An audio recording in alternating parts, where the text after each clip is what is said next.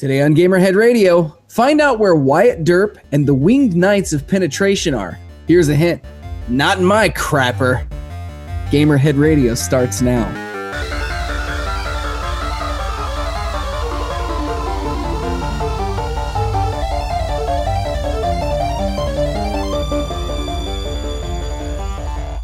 Hello and welcome to Gamerhead Radio, episode 186. I am Jonathan Santiago, aka Fallon Flynn. We're being for villains. Come on! I am trapped in a boat, actually a tube goat. I like Not a I boat. like trapped in a boat goat better. It's just because it rhymes. And I am Charlie Technotronic Wormworthly. Candy Mountain, Charlie. Yay, gentlemen! Uh, yet another edition of this show we put together weekly, which means you guys had a week full of presumably living. So tell me, uh, tell me about your weeks, Charlie. What uh, what what do you this week, Charlie? Um, so in a, in a slight diversion um, uh, not talking about pony conventions for once, um, the uh, the most exciting thing I did this last week was uh, for, uh, for my aunt's uh, birthday. She lives down in Lacon, Illinois, which I don't have a good way of explaining that where that is, except for that it's about I want to say 30, 40 minutes um, northeast of Peoria. Um, so we went down to visit her and then uh, picked up her and her family and uh, went down the rest of the way to Peoria for Peoria Oktoberfest, which was a ton of fun. Um, uh, posted some ridiculous pictures and videos um, up on uh, up on my my various social media pages. So we had a really good time. Lots of lots of beer, lot, lots of good times, lots of food. Um, I uh, pretty much we all had to be rolled out in a wheelbarrow, but uh, it was a good time. well, that sounds to me like a successful like end of summer, beginning of fall kind of an event. If if you had to be jolly rolled out, um, Very much so. Yes. Stuffed like that. You're not kidding though. Char- Charlie did um, during the course of the weekend keep me duly entertained with some of the um, imagery that uh, that he posted uh, this weekend. I'm gonna I'm gonna give you guys an example of one such image. Oh God. absolutely, positively.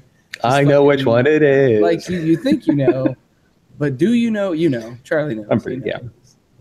All right, let me go ahead and open this up just so that you guys can see how wonderful uh, this was. what the fuck? There you go. Uh, there we go. You know what my favorite part is? Your beard completely covers the neck hole area, so it really looks like your head is on there until you look above that. Um, my favorite part is the caption that you chose uh, to put on there, Charlie. Which uh, what was I believe it was who? Um, I, I asked so so for the audio listeners, it's one of those those those those stand ups with the whole uh, head out where you stick your head in, and you're above like a caricature of a body. And of course, I'm at uh, Oktoberfest, and um, so it was uh, it was a your, your typical German beer maiden holding several large of those like you know I think they're liter steins of beer, and um, like you know like three of them in each hand. And um, Michelle's I forget what Michelle's caption was that inspired me, but when I reshared it, I asked naturally, um, who would like to drink from my giant jugs? Um, and uh, the fact the fact that the character whose head I was on had um was had rather ample um had ra- rather ample Uh, um, jugs, uh, uh, jugs. jugs jugs yes um it uh, it uh, you know it was a double entendre so yes Yes, yes, yes. Um, well, it sounds like you had a goddamn jolly week, man. That's good stuff. Um, Goat, Goat is actually he's joining us uh, this evening for for the full episode. Things worked out in his favor so that he could participate in the entire show proper. So, uh, Goat, tell us about uh, road life, man. Give us an update on what's going on. Uh, it's the same stuff. I've been trekking around the northwest in a tube. Uh, so far, no catastrophes. Such blah blah blah. It's been a good run. Um, got a day off in Boise today, so figured I'd probably do these jobs instead of you know, running around with my head cut off putting on rock shows. Ah, yes, yes, So- yes. You know you love it, man. Come on. Oh yeah. Um, I uh, it's I mean like any anything particularly exciting. I, anybody who follows a goat on social media uh, will know that he posts some pretty damn hilarious stuff when he's out on the road. Uh, just uh, observations seen through the eyes of goat, and some of it's pretty fucking funny. Um, any- Yeah. anything exciting? Any awesome shit you've seen out there on the road? Well, the only thing that's the the, the, the, the point of interest is that uh, we went to the Vancouver side of Vancouver that Charlie did not because that was scary as all get out. Yeah, a little stabby. Seriously, you found a scary part of Vancouver? Yeah, I was in Chinatown, oh, and um, you- you've seen like um, uh, Little Shop of Horrors. uh, yeah, yeah. Um, this could have been the set. Oh, it, it actually might have been. Lots of Weird. stuff filmed up there. But, um, uh, wow, no, I, I was not aware that that um, that Vancouver had a scary site. So that's interesting. Yeah, yeah. We uh, we were sitting there at one point, and there was a guy with a needle sticking out of his arm with a hammer chipping away at the concrete. I did what now? What? Yeah, Oh. All right. Cocaine's a hell of a like, drug. like like like like we were in the part that you and Michelle would would have just gunned it and not stopped any red lights. Um, I, I, yeah, yeah, it sounds like it. yes, yes, yes. So, but it was fun. Um, yeah, other than that, I mean, it's just been, you know, Spokane and stuff like that. Pretty normal places I've been a thousand times. So, Now your um your uh, your current surroundings are also a bit for for, for those tho- those of us Oh, that yeah. haven't spent time on a tour bus are somewhat unique. let me uh, let me turn this on and show you what I can here. This is why my video's not on. Ah, Is this little itty bitty area? Let me see You got that if I can find flashlight handy because that that that that sort of helped fill in the gaps for. So for the audio listeners, Goat is currently lying in his bunk on his tour bus, um, and uh, right now you are able to see um, the uh, the There's bunk one that's side. how claustrophobic Yeah. tour bus There's one bunks side. are. There's the other side. So the There's roof the is roof. Yeah, yeah. The, the roof of his bunk is about five inches above his head. He is lying flat, you know, with the slight incline of a pillow under his head. Um, it is just long enough to fit him in a bag by his feet. Looks like, and um, yeah, without the assistance of a flashlight, basically all you can see is the light above his head and then the glare off of his forehead of that light. Mhm. So, Yeah, Mhm. um, from personal experience, um, I can tell you that sleeping on a tour bus bunk is like sleeping in a coffin that has a curtain on the side, and you just you just roll out of the, the coffin onto the onto the floor. Yep. It's very uncomfortable. Well, and I I, do- use a bottom do- bunk, so it's literally that. I won't say who, but I do know somebody from a particular band um, that I toured with that that managed to successfully have sex in their tour bunk, which is No. I, fuck, I swear to God, he's got to be Pretty like common. he's got to be five foot nothing, right? no, No, no, but no. you, you can get it done. Oh, the plot thickens. Mhm, You can get it done. There's there's ways to handle that. You can tell me about it after the show, Goat. I'm I'm, I'm Yeah. interested to hear about your adventures. Um, no, as for Adventures me, in uh, Tour Town. in Tour Town, that's correct. Um, as for me, my uh, my week was uh, my week was spent basically just preparing for um, the show that took place last night at the Bottom Lounge. Um, this whole thing was super impromptu. We had like we booked it a week and a half ago, and had about a week to promote it. Um, we were asked to fill in very last minute, um, you know, by by Kevin, um, the singer for All Famous, who does the booking for there. He asked us to fill in very last minute to kind of cover for you know riot fest has been in town all weekend and you know there are still other bands that aren't playing at riot fest that book and you know i think he wanted us to kind of plug the gap and bring some people out.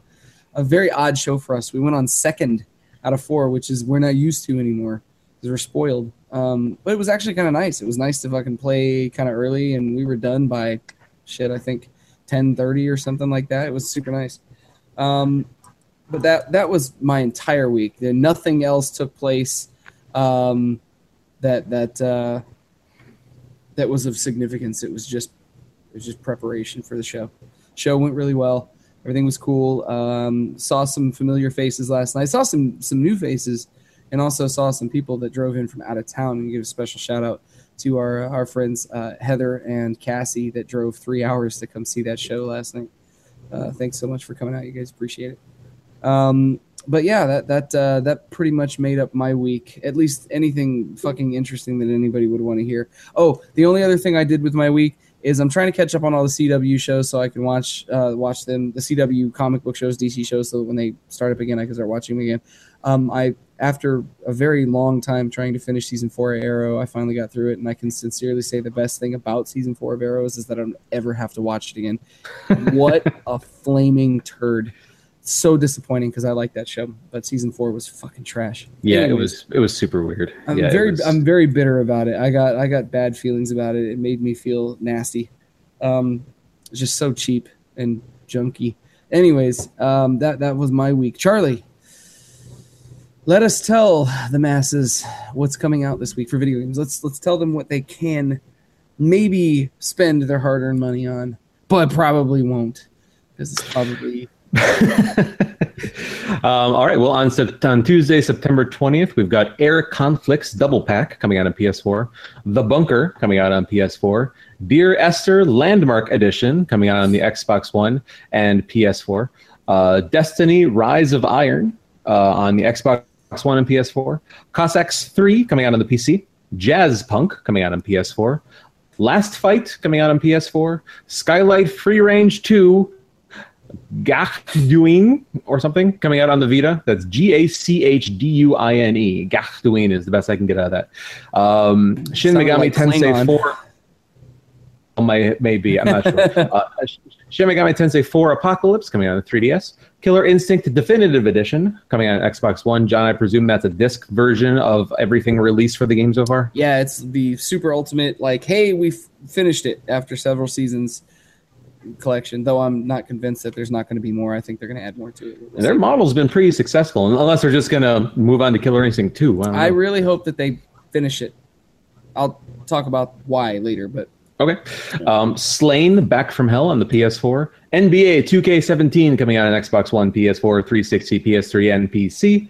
H1Z1 King of the Hill coming out on PC. Tokyo Twilight Ghost Hunters Daybreak Special Gigs coming out on PS4, PS3, and Vita. Wheels of Aurelia coming out on PC. Zenith coming out on PS4, and by far, as far as I'm concerned, the most exciting thing on this list: Batman: The Telltale Series Episode Two coming out on PC, PS3, PS4, Xbox 360, and Xbox One. Although I actually expect the Xbox releases to be on Wednesday, not Tuesday, because that's their pattern. But hey, Tuesday's even better. hey, Uh, Wednesday, September 21st, Agenda coming out on PC, and Machinarium is getting released on the PS4. And uh, Firewatch is coming out on the Xbox One. Nice, sweet. That was another game I was uh, worried was going to be a console exclusive. Well, it doesn't. I mean, not worried. I mean, I, would- I would just rather play it on Xbox One because that's where I spend my time mostly. But, uh, but uh, yeah, so Firewatch, Xbox One on Wednesday, September 21st. That's exciting for me. Um, Thursday, September 22nd, uh, Touhou Scarlet Curiosity is coming out on the PS4. Virginia coming out on the PS4, Xbox One, and PC. And Friday, September 23rd, Warhammer 40k Eternal Crusade is coming out on the PC. Looking into the future, uh, I'm going to skip the systems just because it's kind of a longer list again. So on Tuesday, September 27th, Darkest Dungeon, FIFA 17, Forza Horizon 3, Cluster Truck, I love that name, um. Shantae and the Pirate's Curse, Shantae Half Genie Hero, Sonic Boom Fire and Ice, Valhalla Hills, XCOM 2, and Hitman Episode 5, all coming out on various platforms on Tuesday, September 27th. On Thursday, September 29th, Nebula Online, Unloved, Quantum Break, and Burly Men at Sea coming out for various platforms. Burly um, men at sea. Bur- Burly Men at Sea. I believe Um, they call that the United States Navy. um, uh, maybe uh, Thursday, September 29th, and Friday, September 30th, Yokai Watch 2, Bony Spirits, Fleshy Souls. Coming, I don't know why that makes me laugh, but it does. Coming out on 3DS and Azure Striker Gunvolts 2 also on the 3DS. Um, just in case anybody's super confused, Quantum Break is coming out for PC on. Uh, obviously, that's out on Xbox One already, so that, that's a PC release. But yeah, so um, yeah, so I'm I'm particularly looking forward to being able to play Firewatch on my Xbox One just because uh, that's my preference, and also of course Batman Telltale. Uh, how about you guys? Um, Batman Telltale for sure. Um, that and Firewatch. Actually, I I've heard nothing but good things about it. Um, so I'm interested in that one. Um, that's that's really kind of it for me. I mean, there's a few other things I have an interest in in there, but nothing that I I know realistically nothing I'll be able to get around to anytime soon. Goat, do you guys have a do you have access to um to be able to play uh the Batman game when it comes out? Um, maybe. I mean, I could probably go buy it on disc. I did bring my Xbox One with me. Right. so you brought your Xbox One with you, you said? Yeah. Oh, nice. Okay. Um, We the gotta figure out how to get up to the bus. So so so I remember remember when we talked about it before um, when it came out. Um, I, I confirmed that it's um, that the disc release of Batman Telltale comes with only episode one on the disc because that of course that's all that's out, and then Mhm. the rest and then a download code for the season pass for the rest of the game. So Oh. Just super, weird. odd, Yeah, very weird. I don't know why you would do that, but okay. odd business. Whatever. I'll just wait till I get back. Yeah. Because because Telltale fans understand that and expect that, but if you buy that game expecting to get the whole game and you've never played a Telltale game, it's probably just going to piss you off. Is what it's going to do. Yeah. Yeah. Um, I don't know. Go maybe if you're lucky, you'll park somewhere in range of a Wi-Fi, and yeah, you can hop on Xbox Live and download it real quick. Yeah, but most Wi-Fi's like that aren't going to be able to withstand that. It depends. I mean, like a Starbucks, probably not. It'd actually have to be like more like a mom and pop shop where not a lot of people are using it, and they just you know whatever. But or, Yeah, or we'll see. or- yeah, yeah, yeah, yeah. But uh, yeah, but aside from that, go looking forward to anything else on this list, either now or when you come back. Um, not really. I mean, I don't know. I'm kind of one of those weird, weird bone, mo- the, the weird moods in my life where nothing's really keeping me occupied, or like I'd be other Forza Horizon Three, but that's a gimme. Yeah. right. Yeah. Yeah. Yeah. yeah. All right. Um, cool. So those are the releases.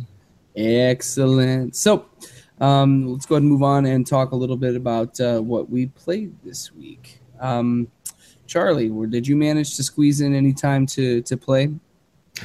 Uh, I did. I actually, um, Goat, when he mentioned it um, a couple weeks ago, reminded me that um, via, I believe it was a PlayStation Plus free game that I have a copy of Beyond Two Souls. And um, so I hopped into that.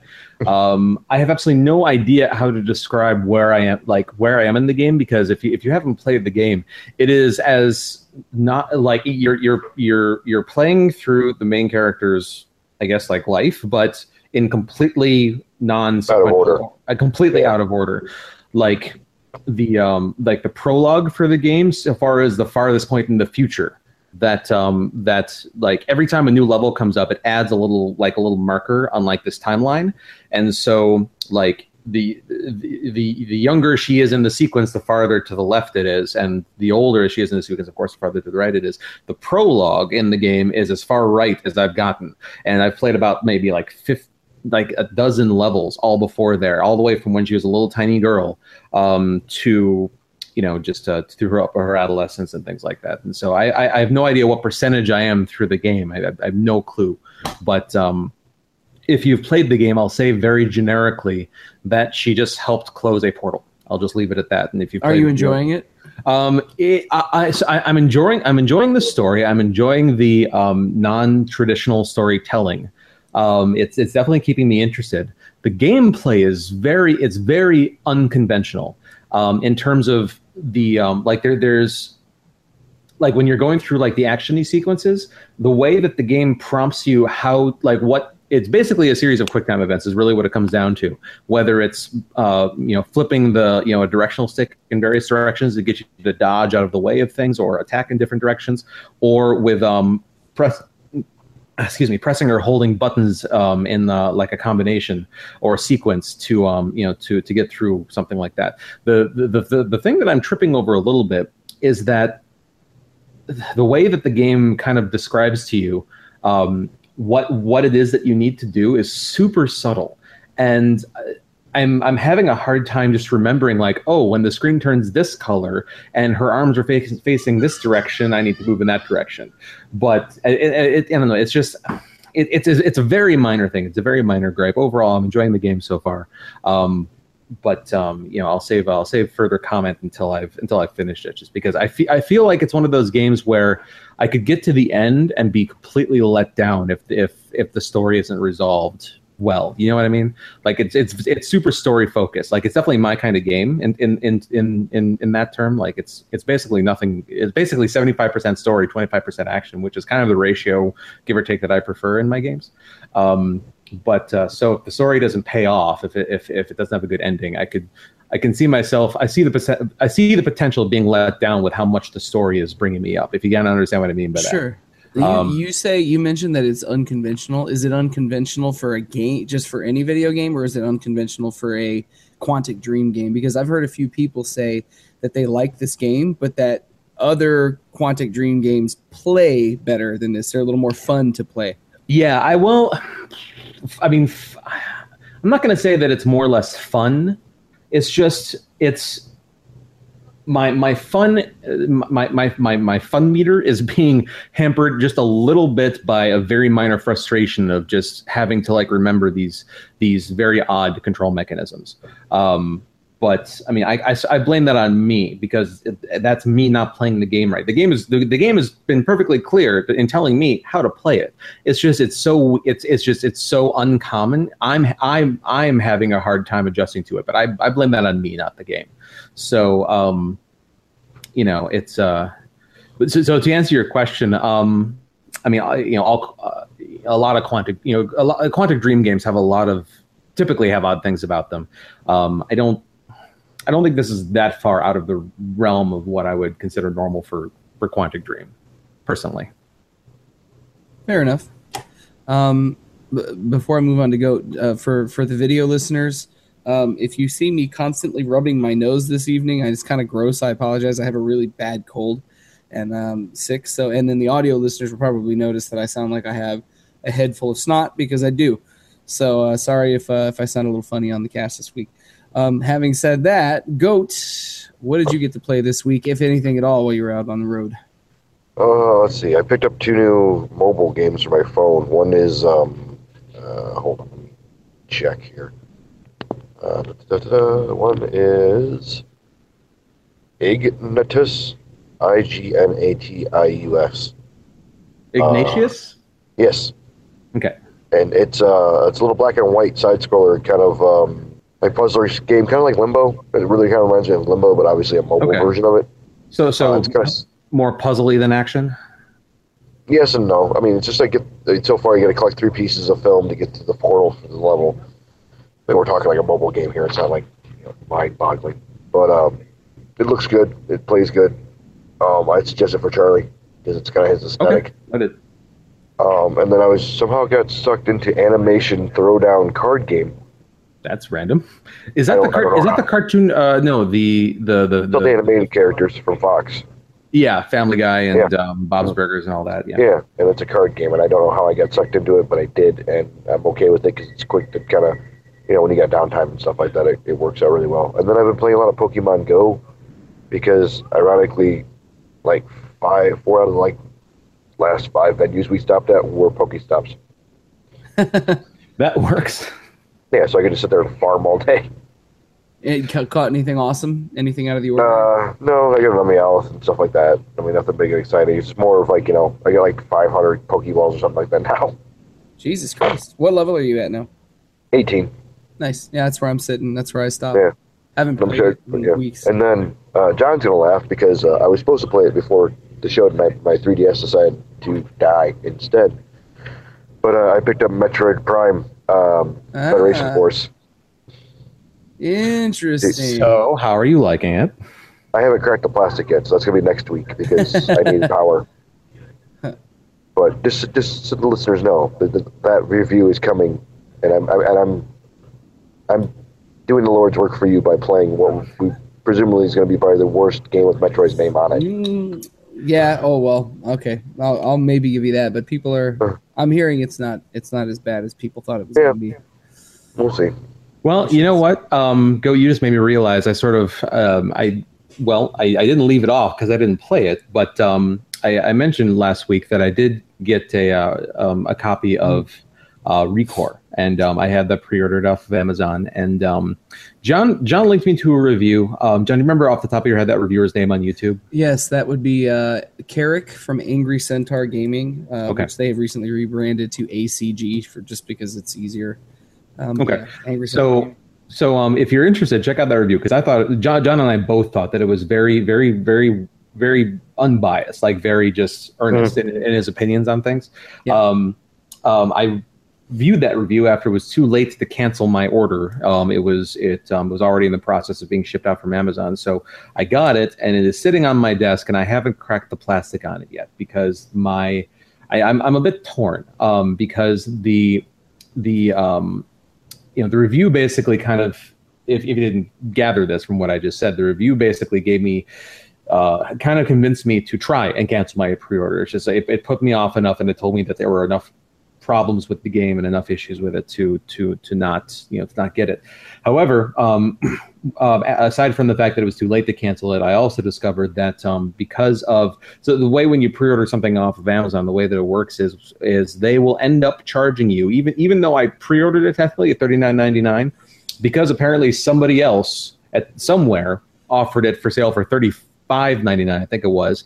Amazon price adjusted me to that to match it. Aw, That sucks, man. In addition to that, I got my 20% off for being a Prime member. So the game cost me after tax $29.97, which is, I mean, 30 So I mean, you should you should probably play it. You get Yeah. thirty dollars out of it. I- yeah, that, that's that's kind of what I'm leaning towards. I've And- heard that that thirty bucks is a good price point for the game. I think Karak Okay. from Angry Centaur Gaming even said like if it were ten bucks less or fifteen bucks less, it would make a big difference in terms of value. Okay, so so yeah, and and I, that that's sort of the way I was leaning. But goat, since you're going to take, um, since Take since you're going to since you're going to take a hit on Federation Force, I'll go ahead and I'll take a hit on Recore. Oh, and, God uh, damn it! and That give- means give I you need to find some of middling trash to play this week. so I'll you should probably finish Mighty. Number Nine. Oh well, that's true. That's true. it just it, uh, pisses me off, is what it does. Mighty Number Nine. It's irritating. Anyways, uh, But uh, but yeah, goat. Sorry, I interrupted you. Did you um No, it's fine. have, any, That's it. any other thoughts or any other games? No, that's all I, I got time to do today or lately. Uh, It's No, not I like did you, buy. not like you've been busy or anything. No, but I did. I did. We were in um, where the hell were we? Seattle? No, Vancouver. Yeah, it was in Vancouver, and uh, maybe yeah. And we uh, I bought a copy of Exploding Kittens for the bus. So Oh, nice. Nice. so I have a Canadian copy of Uncensored Exploding Kittens. I don't know if that makes a difference or not, but But does it Um, it's just feature any little bit- maple leaves? It's Yeah, just yeah. it's just a little bit nicer than the American version. yeah. Um, okay, cool. Um, so that that move that leaves me. Uh, this week Mhm. I did I did play a handful of things. I um, I ended up playing a little bit GTA Online. Uh, nothing really new to report there. I I did try a couple heists. Terrible at them. Fucking terrible at them. For God's sakes. Um, I did uh, play a little bit more of that survival game, The Long Dark. I just I won't play it for a while, and then I'll get this itch to survive. I guess I don't know. Uh, I played that uh, for a little bit. Um, I played uh, Killer What's your now? So um, I think like almost 20 days. He's survived Oh, for go. almost 20 days. So which was what the original guy was at before I accidentally. Uh, Killed him. I I didn't kill him. I I was going to die if and once you die you're dead. Like it's permadeath for that character and you have to start over. Um, I was going to die and I was trying to think of ways to salvage him and I was like fuck it I'm just going to start over. Um, I I misjudged, miscalculated and he was going to freeze to death and it made me very sad. Hey, a Um, popsicle. Good job, Doc. Yeah, exactly. Um, so I played that. I played. Um, I played Battlefield Hardline. Actually, um, I played a, a little bit of it online. So if you guys remember, a long time ago, I played it, the campaign, and finished it. And I had uh, checked it out from the library because I didn't want to pay sixty dollars for a game I didn't think was going to be worth sixty bucks, and it was definitely not worth sixty bucks. But I'll tell you what it was worth. It was on sale this week for fucking five dollars uh, on Xbox Live. Um, as a you know games with gold uh, discount. So I bought the fuck out of that because even just the multiplayer component alone is worth more than five bucks for me because I play multiplayer games. So I played a bunch of that. It is really kind of a disappointing game on a multiplayer level, though. It just feels really unbalanced, and a couple of the maps are shit. Um, but hey, it's not so shitty that five bucks doesn't justify the shittiness of those things. Um, I also ended up um, again on another like super duper dump sale. Ended up buying the season pass for Arkham Knight because I didn't play any of the like, you know, any of the the like expansion content like Batgirl. I know you said that Batgirl's expansion was really good, Charlie. Yeah. Uh, my brother said one of the ones that came after uh, Season of Infamy, I think it's called. Nick said was really fucking good, and I think it was like ten bucks or something. I paid for Ten bucks is worth it, absolutely. Yeah. Yeah, the, like the, the, the, the, the, the thirty dollar initial asking price for the season pass for Knight was not at all worth it. Twenty is would have been fair at launch. Ten is a is a great price now. Yeah, yeah. So I, I figured that was a good get, and it was tough. I had to choose between that and the uh, the the download pack, character pack for uh, Mortal Kombat that had you know Alien and um, Leatherface and Bo' Rai Cho and um, what uh, Triborg, and they were it was the same thing. It was like ten bucks. It's normally twenty bucks. I just I had to pick one or the other, so I went with. I felt like I was going to get more bang for my buck if I did the Arkham. And you know what's funny? I find myself enjoying Arkham Knight again, and actually if you guys remember, I was kind of critical of Arkham Knight because I didn't feel like it lived up to what I hoped it would be. But after it's been almost two years since that game came out. After two years of soul crushing disappointments and half finished games, that game feels remarkably finished to me compared to everything that's come out since it. And it it did. I I this is my re review. It does deliver on what it promised. At least it gave you what it promised you it was going to give you, even if it's not quite what you thought it was going to be. That's my take on it. Everything has been so goddamn janky since then but yeah, so uh, that was it. I think I played that and Killer Instinct. I've been playing Shadow Lords, which is the sort of I mentioned it last week, but it was it's too early for me to really talk about. It's their sort of very thoughtful, like single player take on an odd sort of story mode, which feels really strange. I I've never played anything like it in a fighting game in terms of um, in terms of a like a single player fighting game experience that's supposed to be sort of story based. Um, there's all kinds of unlockables. You can craft items to use that like modify, give modifiers to your players. Um, but it does have the unfortunate problem of feeling very much like a mobile game that was put into this game in order to get you to spend money in a microtransaction kind of capacity. You don't have to, but you're probably going to need to. And to me, it's unfortunate because it's it's the concepts underneath are better than the sum of its parts when you put it all together. And they've said very extensively they're not done, they're not done. We're balancing, we're working on a lot of things, but it launches. It's supposed to launch in two days, so I can't see what they're going to fix in that time. You know what I mean? Like barely anything at all. Yeah. So uh, that was that was pretty much everything I got to play this week. Well, that's um, it's uh, you know, a pretty pretty decent week for us in terms of being able to get some video gaming in, I guess. Especially go with you being on the road and everything. Yeah, yeah. Pretty proud of it. Uh, if that's everything that we played this week, I guess John, uh, we can move on I to the know news. it's time for the news.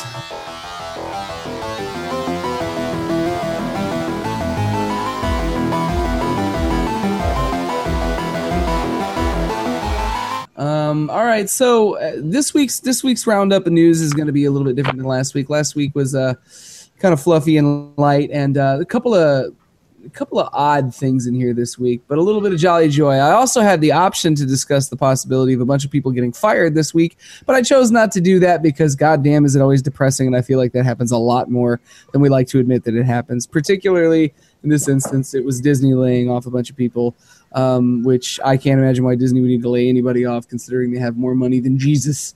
But um, that's how it went this week. So, kicking things off at number five this week, anybody who has a Battle.net account, um, you know, anybody who basically plays World of Warcraft, Diablo, StarCraft, uh, Overwatch, uh, you know, any of those games that, that Blizzard puts out, uh, Battle.net is the kind of handle system for, um, you know, for for their games.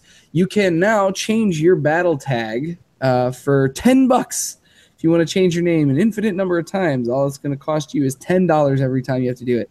I hate it when companies do this. Just let me change the fucking name. It doesn't tax you as a company at all to let me change the name of the fucking account on this unless you're Sony and you built something in your infrastructure that makes it fucking nigh impossible to change. But um, I hate this kind of stuff. But I guess it's good to have the option to change it as opposed to being stuck with something that you had 10 years ago that you don't want. Um, how do you guys feel about services like this? Like on Xbox Live, you can pay to, to change, you know, your, your gamer tag. I, don't have a problem with it, um, mainly because um, I feel like I, I feel like the this isn't done so much. I mean, like, of course, we're talking about companies that want to make money here, so I'm sure that that's a part of their decision. But I, I feel like I appreciate this more from the angle of just not letting people just constantly be changing their gamer tags on a whim. Because I mean, like, you know, you know, I you know, have absolutely no idea how much or little of an impact it would have it would have on Microsoft and um, BattleNet's you know databases for you know to constantly have to be accommodating people changing their you know whatever their gamer tag is or their their screen name or whatever. Um, no no clue how much or little, but you know just just from a I don't know just just from a user experience standpoint, like every time like I know people like on Twitter for example that change their name on Twitter like every other day, and it drives me crazy because I never know who I'm talking to. Steam, Steam is a lot like that too. There are people that I'll go, and the only reason I know who they are is because they didn't change the image associated with their account. Um, right, and and as as a user of the service, I, I find that to be very irritating. yeah, personally. it gets on my nerves too. So so I look at this more as a more as a you can do it, but only if you really want to kind of Yeah. a thing, you know. So to to be clear too that they i mean their prior policy before implementing this was is that everybody can change their their battle tag once for free. Um, okay, that's it. But that, that's still in place so if you want to change your battle tag once for free you can. But any subsequent changes after that are paid. I'm wondering you know it's funny i it's making me your your statement of that and the realization that people do that on steam is making me wonder if that's why they're charging is to discourage people from changing their shit so much that it's obnoxious you know maybe less people will be inclined to i mean if you're spending 10 bucks to change your name you're probably going to keep it for a while yeah, that that that's my take on the matter. yeah goat what are your thoughts on this stuff you like this stuff I don't like this stuff No, I mean I think it's the the, the ten dollars is there to um, deter shitheads. Yeah, You know, you go do something, you go do something, and then you change your name. And you're like, oh, it's not me. It was somebody else. You know, it's making people accountable. You know, for their name and what they do. So I, I- I think they should keep it. I, I, I, I don't mind. I changed mine once. You know, that whatever. I have changed my gamer tag one time, um, and my Steam handle one time, and I've had my Steam account for over ten years at this point. I think, um, and it went from my my original when I used to play in Digital Mindy. My my handle for actually my my PlayStation Network handle is the same because you can't change it. Um, I used to go by it was like our email address for Digital Mindy when we were all in Digital Mindy. We would do like digital in our name and then at digitalmindy.com. So my gamer tag and handles for everything used to be Digital John, and uh, I don't you know, want this. I changed it when I updated it to you know Fallon Flynn, and except for on PlayStation Network, it's still Digital John, or maybe it's Digital Juno. I don't remember. I think it's digital Juno. I think it's Digital I think Juno. it's what I remember from when I added you. Yeah, but um, but yeah, no, I, I'm in the exact same boat as you on that. Like I have, like I had a handle I used to use the same handle for everything, and then I sort of just gave up that, and then now I've moved on to having being Tech Charlie on everything except Mhm. for like the few services like PlayStation where I'm not able to change it, and it just bugs me when I go on there. Just like I have to log in as Plug Pro still. It's just like I ah. had I used to there used to be like an evolution to my like gamer tags and handles and stuff like that. And Juno was always in those things until the movie Juno came out and then everyone's like, Oh, you named yourself after Ellen Page. And I was like, Well, it's time to change that. Thanks for fucking ruining it's the only thing I think in my life I've ever had where it was like some shit came and landed on me that was our like I was doing first, and then it kind of ruined it for me. You hear people tell, say that shit all the time. It's the only thing I think I've ever had happen to me like that. But I digress. So uh, that was number five for the week for anybody who might have been looking to change those tags. Moving on to number four for the week: Steam dumps developer developer for being hostile to customers. This fucking story is insane. I I just I one of those like can't wrap my fucking head around what's going on in this story stories. So, um, Digital Homicide is the developer in question here, and they tried to sue a hundred, a hundred Steam customers for eighteen million dollars. I knew that was going to get you to fucking laugh, Charlie. oh god, this is already so good. Okay. Oh, it's it, it gets worse, far worse. I imagine. I have no doubt. Fuck. Valve has booted a developer in its game from Steam for being, quote, hostile to Steam customers. Hostile is putting it mildly. Developer Digital Homicide was trying to sue 100 Steam users for around $18 million. The same lawsuit tried to subpoena, effectively force, for anybody who knows what subpoena is, Valve for Steam's users' real identities so they could fucking sue the shit out of them. Digital Homicide felt that it had been the target of a harassment campaign, particularly at the hands of the group Digital Homicide's Poop Games. it actually says that in the lawsuit, by the way. so anybody who doesn't know, you can you can create groups around a game in Steam. Like you can create like little social networks around a game in Steam and just discuss that game. And somebody created the group Digital Homicides Poop Games, which makes me fucking laugh. Ay, ay, ay. Not long after the lawsuit was filed, Digital Homicide's games disappeared from Steam. Valve spokesperson Doug Lombardi then issued a statement via TechRaptor that said Valve has stopped doing business with Digital Homicide for being hostile to Steam customers. It doesn't appear to be a great loss. Digital Homicide's games were reportedly rubbish, with names such as Wyatt Derp.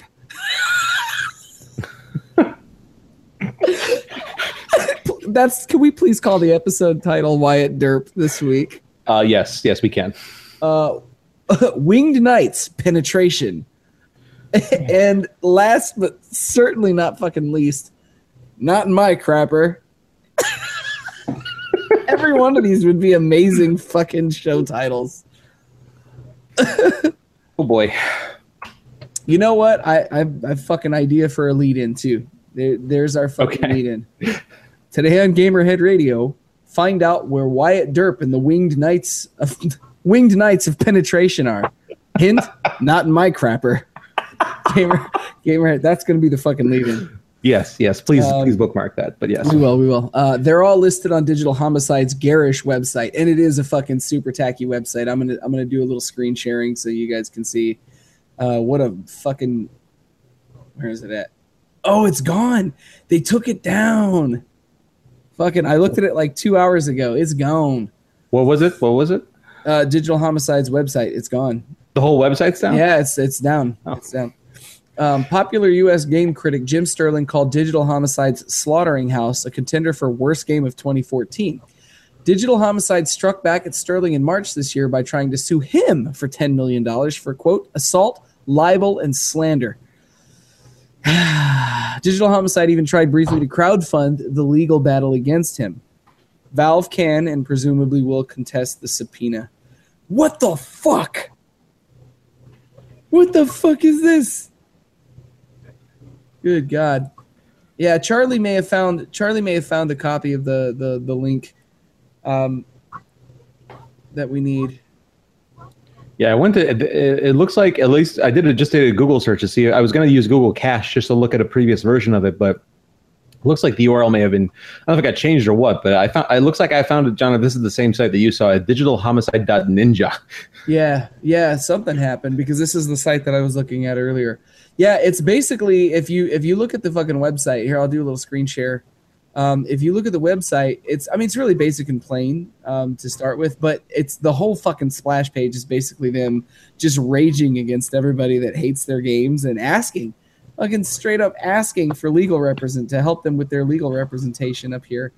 Um, how bizarre! And then you can you can buy a bundle of fifty of their games.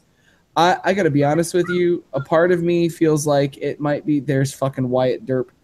A part of me almost kind of feels like at two and three dollars a game that I just want to buy this whole bundle and start reviewing them poorly, just doing like spoof reviews of these games. But But that would give them money, John.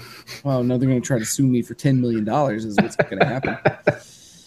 Um, but yeah, so there, that fucking happened this week. The hell is wrong with these people, man? um, any thoughts on this, gentlemen? Other than that, it's insane. It's ridiculous. That yeah, that that's my thought. It, this is stupid. They're getting their five minutes of fame for being ridiculous. We've seen it before. Yeah. Like every two years, there's a developer that goes sue happy to cash in or whatever. So this is, excuse me. I mean, at least this one's like aptly titled "Digital Homicide" because that's exactly what they're doing. John, John, you left off the important, mo- the most important part of the story. Oh God, what did I miss? Not only is there Wyatt Derp, but there is also Wyatt Derp Two: Peacekeeper. that game got a sequel. I gotta tell you, man, somebody must have fucking bought it if it got a sequel. Yikes! I almost Which- feel like which, I don't want would to you- play any of them except for Wyatt Derp. which you can buy with PayPal, credit card, or Bitcoin. Oh, good God. Um, well, that, let's just move away from this steaming pile of shit. Um, I'm gonna, I'm gonna, I do want to show you guys one more thing though from this story. This is a uh, screen cap here of one of their their games, just to give you an idea of the caliber project we're working with here. That's high art. That's what that is. Um, this is looks like Wolfenstein era graphics here. It does it really does. And so, so for the for the audio listeners, we're looking at a screen cap of a game called Bloodbath, and it looks legitimately like like this game. Like it, it looks like it was a Wolfenstein 3D skin, like the original pre like maybe maybe like maybe like made 96 is what i feel yeah, you know is possibly the case yeah, it's not good. fucking terrible Not um, good. moving on to uh, number three for the week um, very disappointing to hear this it seems as though uh, with the release of the remasters of the bioshock games this week everything ended up being pretty good everybody was relatively happy with the changes and uh, and the upgrade to the game, except for the poor bastards on the PC have been shafted yet again. Um, most people are taking to Steam to complain that the upgrades are minimal, if even noticeable at all. And one of the big things, if you watch the trailers for this remaster, it touts is like before and after shots of like, look how much we dressed this up and and improve the, the visuals for the modern age. And I watched a couple of those before and after comparison trailers and look fantastic. And for all intents and purposes, that seems to have taken place as promised on the console versions of these games, but not so much on the PC. So, to give you an idea of what some of the people are saying about the game, um, this is as lazy as PC porting gets, folk. Folks, uh, Bioshock, Bioshock 2, and Bioshock Infinite have been remastered, with all three making their first current gen console appearances um, earlier this past week. The re releases for Bioshock and Bioshock 2 came to Windows PC earlier this week as well, a little bit after the console releases. And Steam reviewers have already warned others to heed caution before returning to Rapture. Several issues plague the remastered editions, according to user comments. Some of those are carried over from the original PC releases, like mouse acceleration and sensitivity problems, and others have to do with texture pop, uh, texturing options or a lack thereof. Quoted as saying from one person who gave their opinion on the game, the game looks like Bioshock is pretty much in most regards only. Uh, excuse me. The game looks like Bioshock in pretty much most regards. Only a better lighting and very slight sharper texture pack was implemented. Um, the game looks good with 1080p when it wants to run well. It does so brilliantly. Problem is, is that it stutters and apparently people have crashes. This person said they only played for 30 minutes, um, you know, and it crashed inside of that time frame. Um, other problems include random difficulty resets. Uh, one person complained that the game won't launch and that the intros cannot be skipped. Although most praise the new textures, there's little else the top reviewers and the forum users have found to be worth the purchase.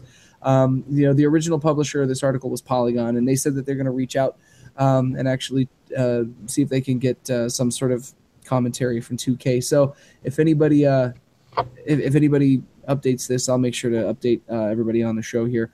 Um, it, is worth noting, though, that in a recent interview, uh, original creator Ken Levine said he was not involved with 2K and the developer uh, Blind Squirrel's port of the Bioshock trilogy.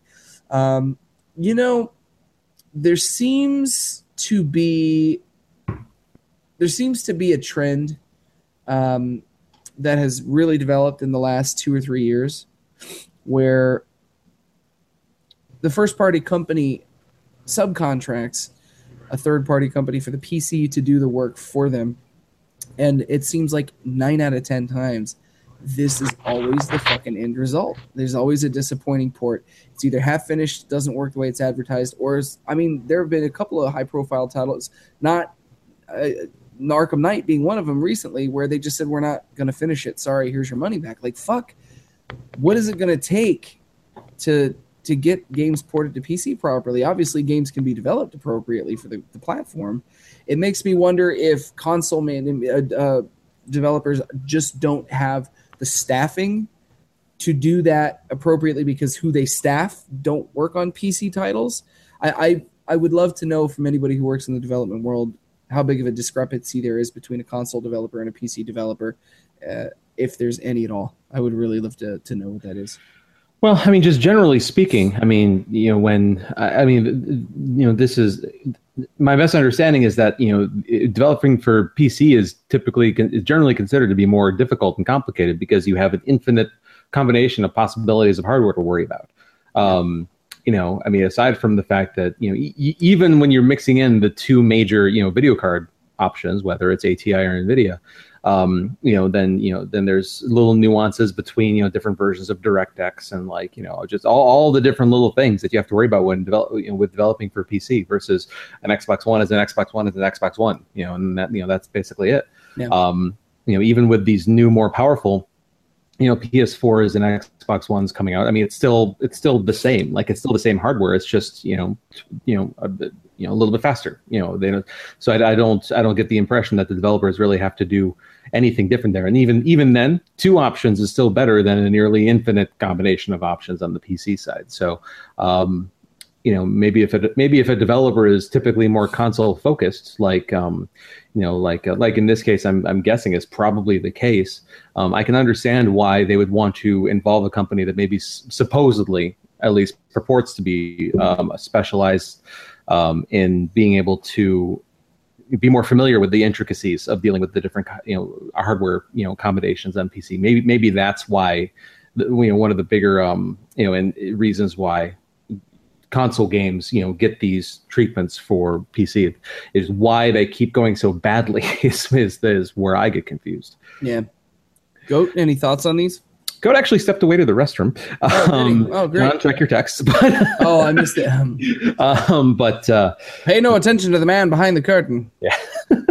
um, but uh, um, yeah, no, the um, you know the uh, I mean, so, so here's here's where I'm getting a little bit confused though. So, John, my understanding from what you're saying is that the um, that the that the, the that the improvements that were promised are present on the console, but are not as good on the PC. Is that what is that? is That, that that's what it is. It's not that they're not there. It's that the the amount of inconsistencies in in what they're presenting is what a lot of the Steam reviews are saying. And I went and thumbed through some of these just to see um, sort of how drastic people's opinions were. And a lot of people, PC gamers, have a tendency to be very particular, anyways, because they're used to their their games having a certain level of polish and presentability to them.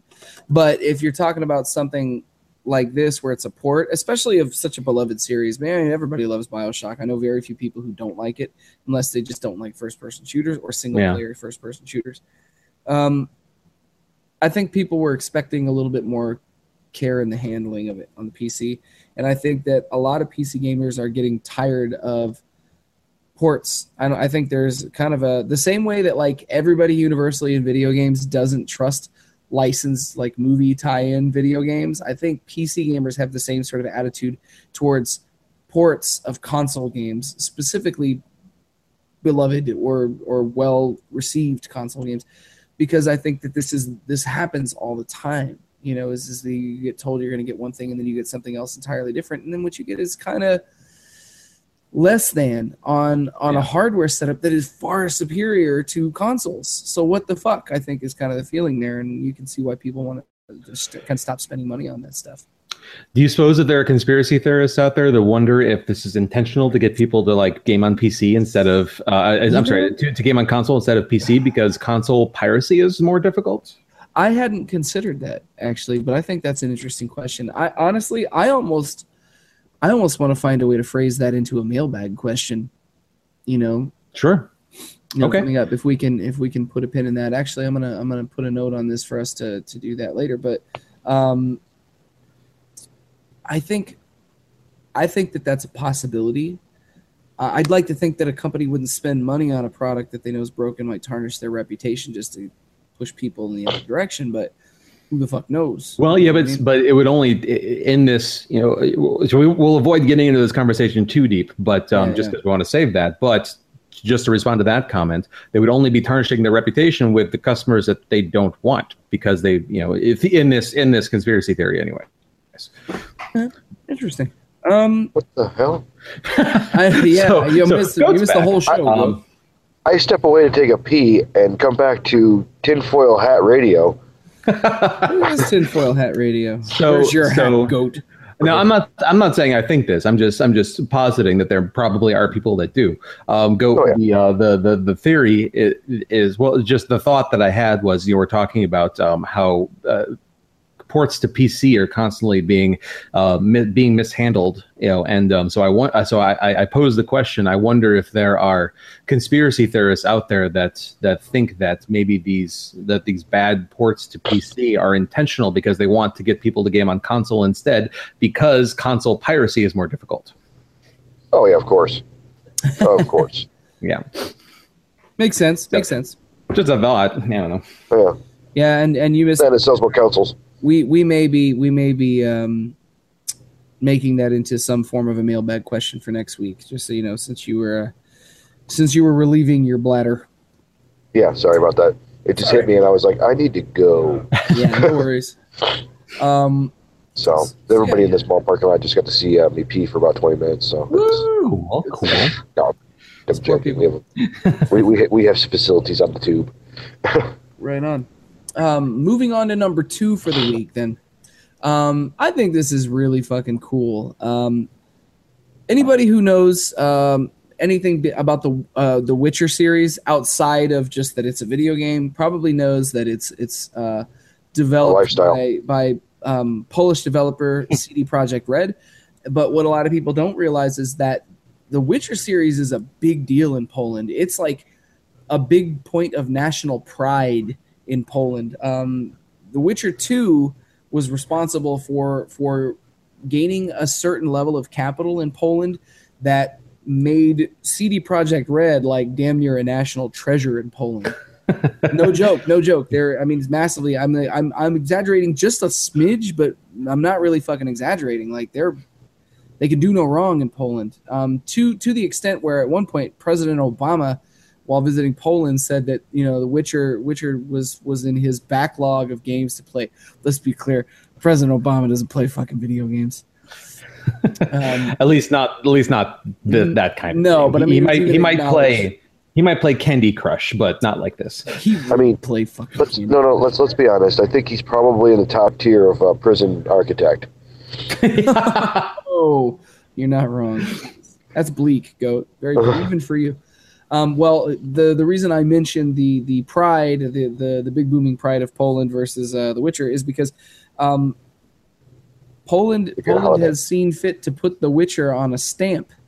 Uh, you know, a postage stamp in uh, in Poland. I mean, like in the United States, you see like Elvis on stamps, and you see like you know usually people from history or people of cultural Pop culture. In Poland, you get Geralt on a stamp, man. There's a postage stamp now in Poland that features. And normally, you see, like I was saying, you see Elvis, you see people of historical reference or or significance, somebody who's contributed to something in society in the states. But in Poland, you get Geralt of Rivia, and uh, here's an image of uh, of of the uh, the stamp. So that anybody who's interested can see, it is literally just like an image from the fucking stock art from the game that they smashed up onto a, uh, a postage stamp. I think this is badass. That's pretty cool. I, mean, would you know, actually buy this just to have it as like a collector's item. Honestly. yeah. Do we know anybody in Poland that can mail us a letter? Well, you can. uh, uh, here's here's an example. You can actually uh, you can find them on eBay. This guy, however, is selling it for uh, 99 cents plus six dollars and 99 shipping. Um, so I mean, you can buy them. You can get That's them shipped bad. to you. No, it's not terrible. I mean, Yeah, Seven no, I- bucks for a, a stamp you can't get. This guy has five available, 15 sold. So uh, Oh yeah, he's yeah, probably a postal worker. I find that, yeah, or just somebody who lives near a post office. Yeah, I find that to be completely reasonable. I, I mean, they, they could be Somebody claiming order that a lot more if they wanted to. that strikes me as the sort of thing that's actually worth something as a collector's item later, though, because I don't. Outside of Poland, where are you going to find that? You know what I mean? Yeah, for Oh sure. yeah, and, and it'll double down as a stamp for stamp Yeah. collectors too. Yeah, yeah, yeah. Very cool, man. Very cool. Um, the, the it's I mean in in act in Poland it's actually being sold for what translates to roughly a dollar fifty five US. That's not bad. So kind of kind of cool, man. I would like to have one of these. I, I'm you know maybe I'll maybe I'll snag one. We'll see. Yeah. So not not particularly a uh, a news story that's going to. Uh, uh, You know, you could just offer to trade him some Star Trek stamps because those might not be available in Poland. That is Yeah. true. Maybe. And then we never hear about John anymore because he's in the black market of stamping. That's true. Worst fucking rock and roll guy ever. Like I, I, I collect stamps, Star Trek stamps, Witcher stamps. I collect them all straight. Um, but yeah. So uh, let's go ahead and move on to number one for the week. Um, I figured that this was going to happen coming up. Um, I figured it was going to take a few weeks for the backlash to start catching up. But now that No Man's Sky is out, and now that No Man's Sky has received decidedly bad reviews, not even mediocre, just bad in most cases, um, the finger pointing begins. So, um, the Sony executive Shuhei Yoshida is uh, saying that Hello Games marketing for No Man's Sky was bad, and he slammed the the headline saying that they slammed um, Hello Games marketing. So the narrative around No Man's Sky has solidified in the five weeks since its release. Many players believe that there were they were misled by the marketing for the game that developer Hello Games promised more than it delivered with the open world space exploration and survival game. Shuhei Yoshida, president of Sony's Worldwide Studios, said in an interview with Eurogamer that while he quote really enjoyed what he's played of No Man's Sky, he feels for those players, saying, "I understand some of the criticisms, especially Sean Murray is getting." Because he sounded like he was promising more features in the game from day one. Um, it wasn't a great PR strategy, he says. Yoshida said that the massive day one patch for No Man's Sky made him sympathize with Hello Games' efforts to make good on its promises, but he believes that the developer's promotional plan for the game didn't serve them well because of the incredible, unsustainable amount of hype that it built up. Yoshida blamed the situation on Hello Games being an indie team, an indie team that didn't know how to market its game appropriately and should have had a public relations apparatus on hand for guidance. It wasn't a great PR strategy because he didn't have a PR person helping him, and in the end, he is an indie developer, said Yoshida. Of course, Sony did its fair share of hyping up No Man's Sky, which is the part that I particularly cling to because they're I feel like they're laying a lot more of the blame for this at uh, No Man's Sky, or uh, Hello Games' feet than uh, than they probably should be. Um, Yoshida noted Hello Games promising uh, promises of expanding No Man's Sky with new features and said he's quote looking forward to continuing to play the game. Some players are fed up, however, and they have no recourse if they bought No Man's Sky digitally. Um, try as they might, they are not receiving expectations uh, to the standard PlayStation Store and Steam refund policies from Sony or Valve. Um, we talked a little bit about whether or not this was Hello Games' fault, Sean Murray's fault, or Sony's fault. Um, them saying that Hello Games should have had a PR person on hand, I almost kind of feel like that's a cop out on Sony's behalf because you cannot tell me with the amount of hype and buzz that this game generated that Sony didn't have a big hand in how it was marketed you can't tell me as the distributor for the game where marketing is primarily done on their side the developer develops the game the distributor usually promotes and markets the game i kind of feel like um, one is just as much to blame for this as the other one what do you guys think yeah that's I mean, you're talking about like the right and the left hand here. I mean, like it's you know trying trying to blame one for not knowing what the other one is doing. I mean, I don't I don't think that that's an acceptable excuse in this case. I mean, the marketers are only going to do well, I mean, like the marketers should only be doing what what the, the, the developers and the publishers, you know, tell them to market. I mean, like if you know if if the marketers went rogue and like you know you know the developers through through their various channels whether it be you know community management or social media posts or whatever they could have they could have made corrections that they didn't make. So i don't buy it personally. Yeah. Yeah. What about you goat? Yeah it sounds like it sounds like it was a failure and instead of sony manning up and taking it. They're saving face by just making the little guy take the fall, and vice versa, though. How much of this do you all believe is Sean Murray? Because everything, almost all of it. Everything that I, I that that he displayed uh, prior to the game's release was that of a fairly humble, um, earnest guy, and a lot of people are saying that that that was just a a ploy to get you to sympathize with him and buy his game when it came out. Do you guys buy yeah. that, or do you think there was any honesty in his presentation?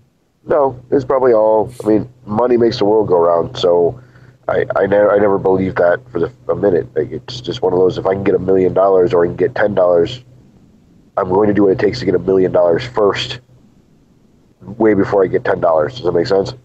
Yeah. Yeah. What do you think, Charlie? I I don't know. I I mean I'm I I don't. I don't think. I, I don't think I saw enough. Um, en- enough of the. Oh, pyro. Yeah, pyro on my lap. His nose up in frame. Um, I don't think I saw enough of the um of of uh, you know all uh, pretty much everything I heard about him was was third hand, mostly on this show from John reading stuff and man, you know, just various other interactions. Just, yeah. I mean, I I didn't really have any interest in this game myself to start with, so I wasn't following it closely. So I don't know. I'm not in the position to be able to have the best educated opinion, but basing uh, just from what I do know. Um, and just just just just my gut feeling on the matter, I I almost feel like it's a little bit of a little bit of A and a little bit of B. I feel like he really believed that they were going to be able to do these things, and so he was just trusting in his development team and everybody to to pull it off. And so when he, when he was saying that you could do these things that you ended up not being able to do I- I- exactly, um, I, I don't think he was being dishonest. I think he was just promising something that he wanted to deliver and then ended up not being able to. That's that's that's the gut feeling I have on the matter. See that that's kind of my take. I feel like I feel like he he just really believed. He just really believed in what he was Sure. putting out there, you Yeah. know. And he did try to preface it. I, I kind of had a feeling that it was going to be a certain type of mellow because he kept telling people that. Now, don't you know?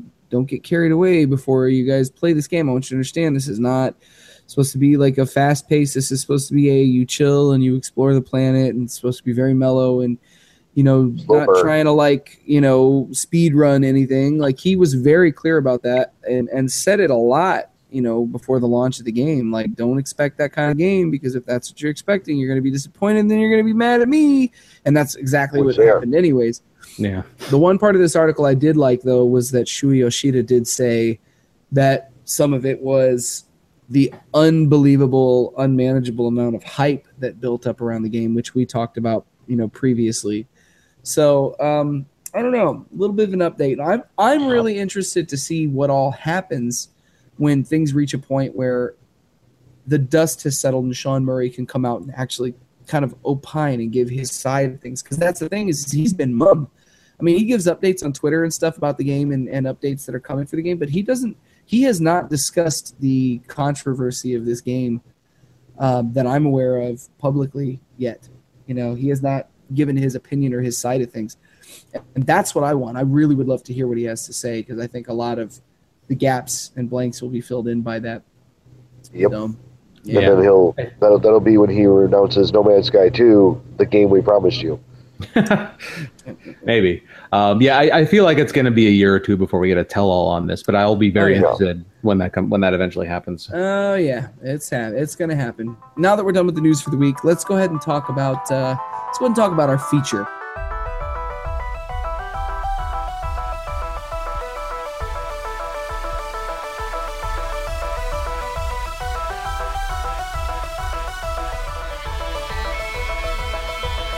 So, um, as kind of a spoiler alert from last week, um, we we were going to talk about interplay, one of the big news stories that I left out intentionally. Which, by the way, Charlie, we are able to answer Songbird's, uh, you know, email this week since we uh, saved it from last week. Um, Yep. we're going to talk about interplay. So anybody who's played video games um, and followed video games beyond the last like ten years will probably have played at some point in their life an interplay game. Um, some of the games that I had the most fun playing as a kid that I remember came from Interplay. And the reason that we're discussing this this week is because the news story that, that was left out last week was about how Interplay, long defunct Interplay, is now going to be selling um, their stock house of IPs. They're going to be unloading everything. And um, they're going to be basically selling everything off to the highest bidder part of what we wanted to discuss during this feature um, is the history of some of those games, kind of our memories with some of those games, and uh, you know what we think would uh, would be the best implementation and use of these IPs, and maybe who they should go to. Um, to give you guys an idea of some of the the famous names that you may not even remember or have realized Interplay is in charge of, just to name a few: Alone in the Dark, the Baldur's Gate series, Another World, uh, which you know everybody might know as uh, Out of This World, um, Bard's Tale, Battle Chess, fucking Battle Chess. Oh my god, I can't even I can't even begin to express how excited I was to play Battle Chess as a kid. I still like Battle Chess. Uh, Carmageddon, the Clay Fighter series, the Descent series, the Earthworm Jim series, probably the thing they're most famous for, I would imagine. Um, that and they did the, the original Fallout games before Bethesda bought the license for it. Um, Heart of Darkness, if you guys remember that, it was a PlayStation game um, that had a sort of side scroller type game. Um, had a little boy uh, in it. Uh, Lost Vikings, uh, the MDK games, which I think are quietly brilliant and unappreciated in the modern age. Um, the long talked about uh, PlayStation One game Messiah. Do you guys remember that? Vaguely. It was like it, it was in every fucking gaming magazine at the time, and it was um, supposed to be. It was going to revolutionize the gaming industry, but it took forever to come out, and then it ended up being really bad. Um, Redneck Rampage was another interplay game, uh, and then Wild Nine was a PlayStation One game that I remember was was pretty well reviewed, if I recall correctly. Um, just to name a few, I mean, their list is, is a lot more extensive than that.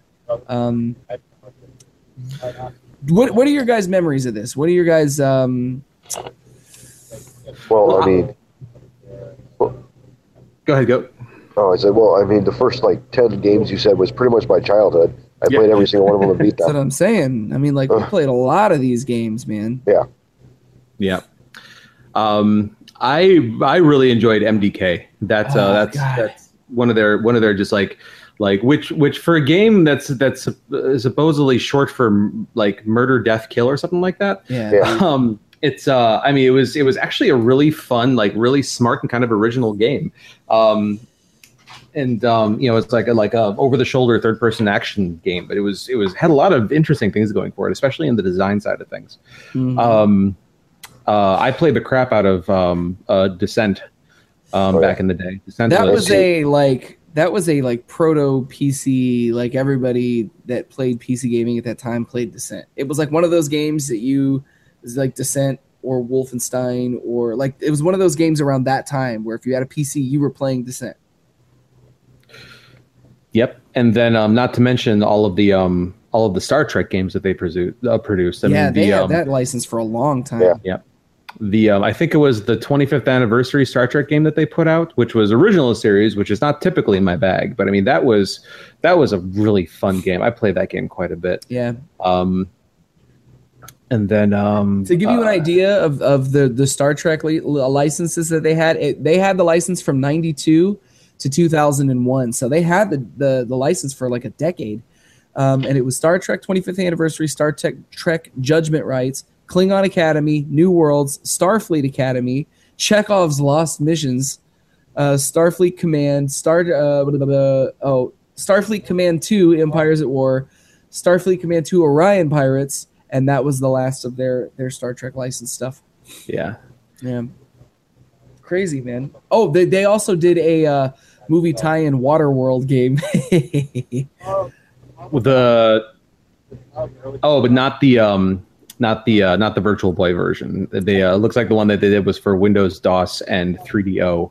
yeah, that's correct. Which side note, the fact that we're listing DOS as a platform here actually makes me really happy. Oh yeah, yeah, yeah. There's, I mean, there's a bunch of other games in this list too. At one point, it looks like they had the license for uh, the J.R.R. Tolkien estate for some uh, Lord of the Rings games back in 90, 92, 94. I, I would love to look those up and see what they look like. I can't fathom what the fuck they look like.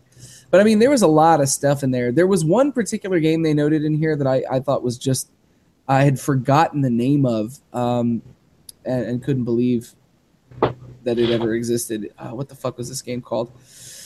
Um, I don't know. Battle Cruiser 3000 AD. This was a game that touted the kind of features that No Man's Sky is talking about now. And this game came out in um, 98.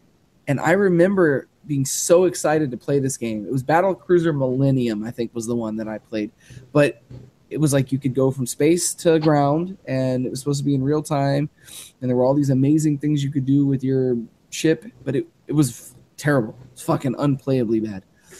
Um, they also did Booger Man. If you guys remember Booger Oh yeah, I Man. still have that. Yeah, there's uh, and then two other games on the on their uh, in their in their catalog that that stand out to me as games I played a ton of was um uh, the Clay Fighter series. Um, oh yeah, speci- uh, sp- uh, the the original Clay Fighter was a staple at um at uh, at my house whenever we had like a family party for like the, the two years after I got it. You know, we um our, our our our house at that time was a was a common place for Christmas and Easter and um you know and the, and parties like that and um and uh, the fact that I had Clay Fighter for my Super Nintendo, um, we, that was all. That was basically where we ended up. Like me and the other the other people there that were my age.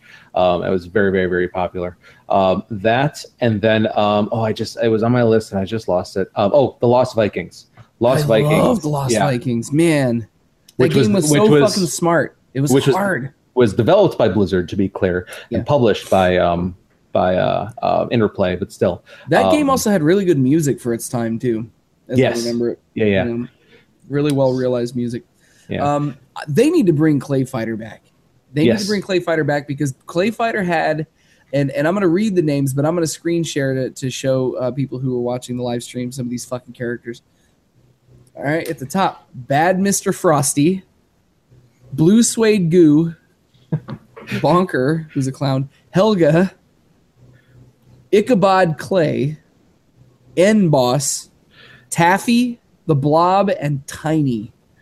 And so, for, for the audio listeners, in case you haven't, uh, in case you haven't played Clay Fighter, um, I mean, the style of this game, I, I, it was, it was, you know, like like a lot of the fighting games back in this day, like the the, you know, they were um, basically like like the original Mortal Kombat was famous for this also, where they, um, you know, they, uh, you know, they, they actually took photographs. Um, of of the characters and they basically digitized those photos and put them in game. Well, they did this, but with stop motion claymation figures, basically, and um, and so like just the look and just the feel of the game, just because of how you know it wasn't like CG characters, it was like actual like clay figures that they made and then photographed and then digitized and put in the game for all the animations, which looked great. Uh, it, it had a really unique look about it. It's very cool. Yeah, yeah, yeah, absolutely. It's very cool. Very unique game. Nothing ever quite like before. They did do a follow up to it, um, which was Well, they had Two two follow. good. They had two follow ups. So they Did had they Clay do two? Fighter. They had the Clay Fighter Two, which was on Super Nintendo, came out in '95, and then they had Clay Fighter '63 and a third, which came Oh, out yeah. in 90 in '97 for the Nintendo 64. how the fuck did I Um, miss that? and then uh, which was then um, uh, and then Clay Fighter: The Sculptor's Cut for the Nin- Nintendo 64 was a blockbuster video rental exclusive released in 1998. Um, Holy shit. yeah, which was yeah. Um, Oh, I remember 63 and a third now. I'm looking at the cover art for it, and you're right. I do remember this now. Man, it's not good. And then, uh, yeah, yeah. Um, which, which, as it happens, apparently the sculptor's cut because it was never sold like in retail. It was only a rental copy. Is apparently very prized as a collector's item, just because um, they the only, did only way you could get it is by buying used copies from a little early licensing. Um, they had two guest characters, Earthworm Jim and Boogerman, were were in Yeah. that game. I never played it, man. Never played it. Unbelievable. Um, So, um, so the question is, is with with uh, with Interplay, you know, be looking to sell off, you know, a lot of their licenses, at least the stuff that hasn't already been sold off. Who do you guys think would be the proper people to buy up some of these properties, and why? Do you guys have any th- any uh, thoughts right out of the Uh, gate?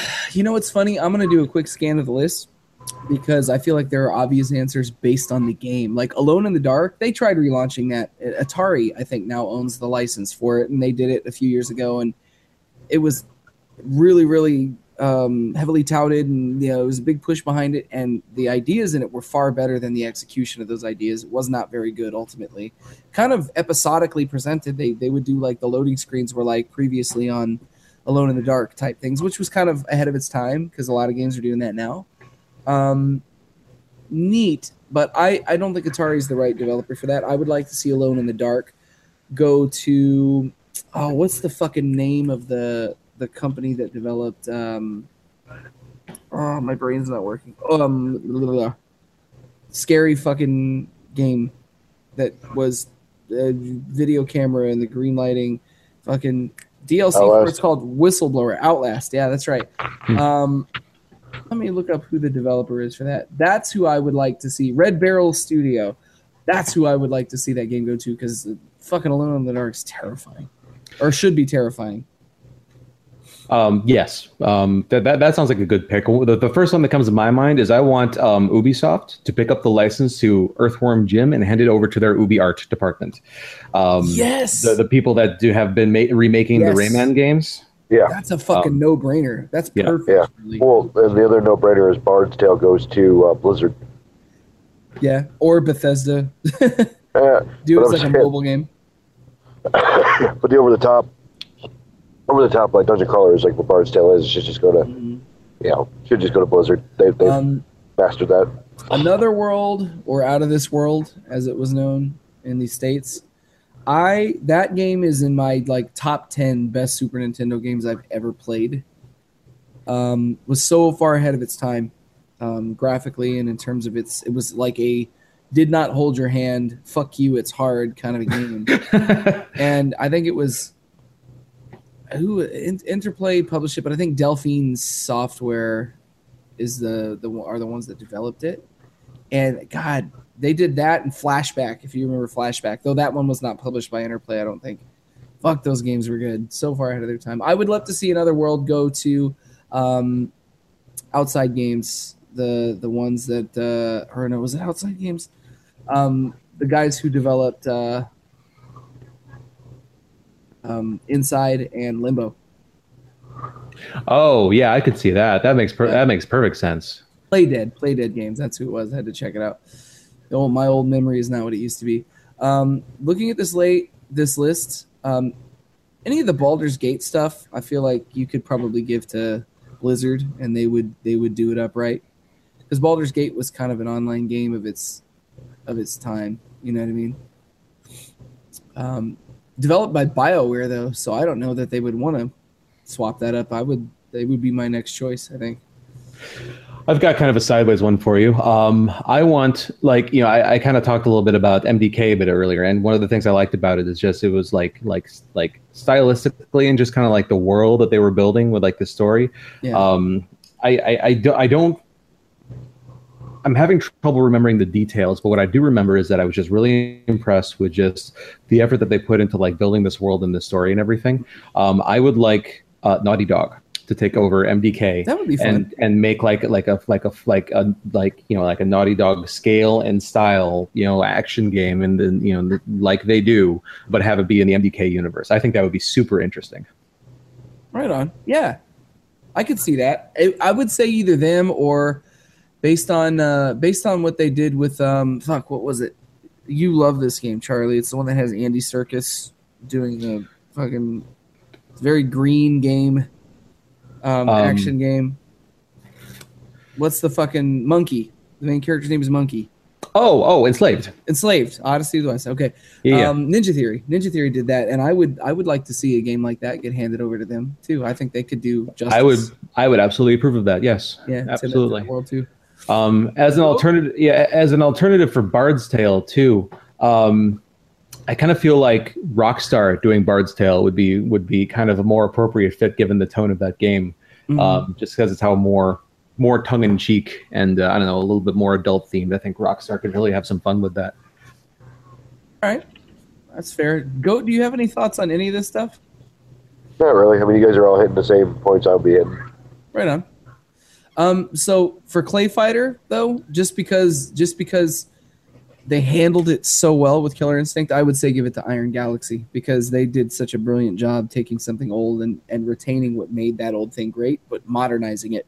Uh, technically, I guess all the groundwork was laid by Double Helix, but since Double Helix got folded into Amazon Games, I guess it doesn't matter.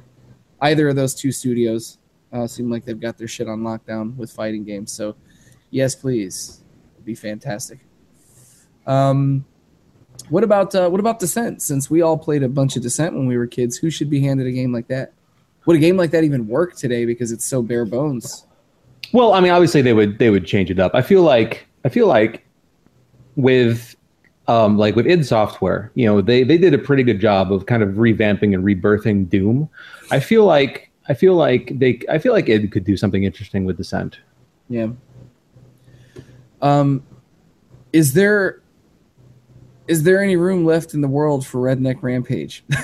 I think we I think I think we may Yes. have Have I think we we- left it behind. I think I think I think we may have passed the point of uh, like, well, I don't know. I don't That- know. that I'm, I'm on the fence there. Maybe Rockstar should take Redneck Rampage. Oh, Alright. I mean, we're, we're we're really close. All they have to do is call it Tramp Rampage, and we'll be fine. Hey, I'm pretty sure that there was a cameo, uh, a Redneck Rampage cameo in Left 4 Dead 2. It's one time, my buddy Keith. Yeah. as close as we're gonna get, anyways. Um, let's see. I mean, really, there's battle chess. Yeah, they bring that shit back. Said nobody but John. Uh, BioWare should take over Battle Chess. There you go. I'd be fine with that. Good. No, they need to make battle chess a fucking VR game. Or once you Oh, go into the, the the part where the the two little guys battle, I'll never forget the fucking animations and sound for that. Yeah. and then they fucking tip over and die, like fucking fall on their knees and then face plant. It was so bad. Um, I have such. I think EA should get Battle game. Chess. Who? EA? EA. Then we can have Battle Chess 17, 18. no, they they sell you each fucking piece on the We board, will, we will bring back Battle. We will bring Battle Chess back to the masses, and, and then they'll a, sell an they'll sell skin animations where like Yeah. Battle Chess, yeah, it's like knights and then Mongolians and ninjas, and you know each Uh-huh. one's a DLC pack. Let's not give them any fucking ideas. What am I doing? terrible idea. Um, do do you guys do you guys think that any of these games, if if lovingly handled with care, I mean, besides the obvious ones, I mean, Earthworm Jim could find purchase as some sort of a game. I think Clay Fighters, just if it was a Clay Fighter, if it was done well. Um, do any of these strike you guys as like if somebody took care of them well, being able to become relevant again? no. Uh, well, I mean, all of them could. It just depends on how they're handled and how they're reimagined for the you know for for today. You know, I think Sad, that- sadly, I think it's going to be like a. The only way they can become relevant again is if they do like a, uh rare replay kind of thing with them. Well, I mean, I don't know. I don't know about that. I mean, like, I, I think like if you take a game like, uh, I, I mean, if you take a game like like Descent, and I don't know. I mean, like like you know, with with what you know, you, you you keep what it was at its core, just in terms of you know, you're flying around a ship inside you know inside a planet or whatever. But I mean, just just add add the things that that gamers want out of today. I mean, add you know, obviously you'd have multiplayer, you'd have um, you know, um, you know, just a big, a big, you know, maybe just put it on one planet, and have a big open world, or maybe, you know, or or go the opposite direction and have it be the No Man's Sky approach, where you can, you know, go to any world and you know, drill down and like explore the inside of like all these different planets. I don't know. I just, I, I feel, I feel like you know, it, there, that there's enough in almost everything that we've mentioned here where you could, you know, use its legacy as sort of the coattails that you get that, that you get like the you know the the you know the, the the the marketing and the PR spin started on, and then that'd be enough. And then as long as you take care of the license well and do something interesting with it, I think I think there's potential in any of these. It just Here you go. Yeah. It just struck me. Give Lost Vikings to Nintendo and let them put their charm into it and some of that ingenuity that they have with level design for a lot of their games. I mean, those games were already brilliantly designed, anyways, but just give them a little bit of the Nintendo charm, make those characters a little more lovable, and I think you could totally fucking, you know, make that a, a, a game again. sure Nintendo or I could see even Rare. Yeah. Oh yeah. The one thing is, is it would have been Lost Vikings with a little bit of tweaking and a little bit of modern graphical charm would have been a perfect Wii U game if you are using the controller as a supplement to some of the puzzle solving. It t- totally could have been Sure. Oh yeah, absolutely. Fucking cool, man. Very neat. Um, I I would love. It makes me sad that Interplay went away. I would love to know what happened to that company. I'm, I may do a little personal reading into it just to see. Um, I would love to know why they went down. But man, what a, what a sad thing because going through that list woke my mind up to so many memories from my childhood, and and even you know in, in, in my early adulthood that I, God, you know, just so many great hours spent with these games. Yeah, I got a, I got a question for you guys. There's one more game I want to, on this list. I just want to ask you guys about before we move on. Um, by chance, did either one of you play Cyberia? That's C Y B E R I A. Yeah, not the S I B E R or S Y or whatever it was. Yeah, no, no. the This pre-rendered this- one with the girl in it that looked a lot like Lara Croft. Um, I, n- That's the other one. whatever whatever that is. No, um, but no, with Cyberia like like cyber. Um, No, um, I don't believe that I did. I, I know I recognize the art and the cover for it as I'm looking at it right now, but no, Mm-hmm. I don't think I ever played it. okay, okay. Uh, go. Did you play this one at all?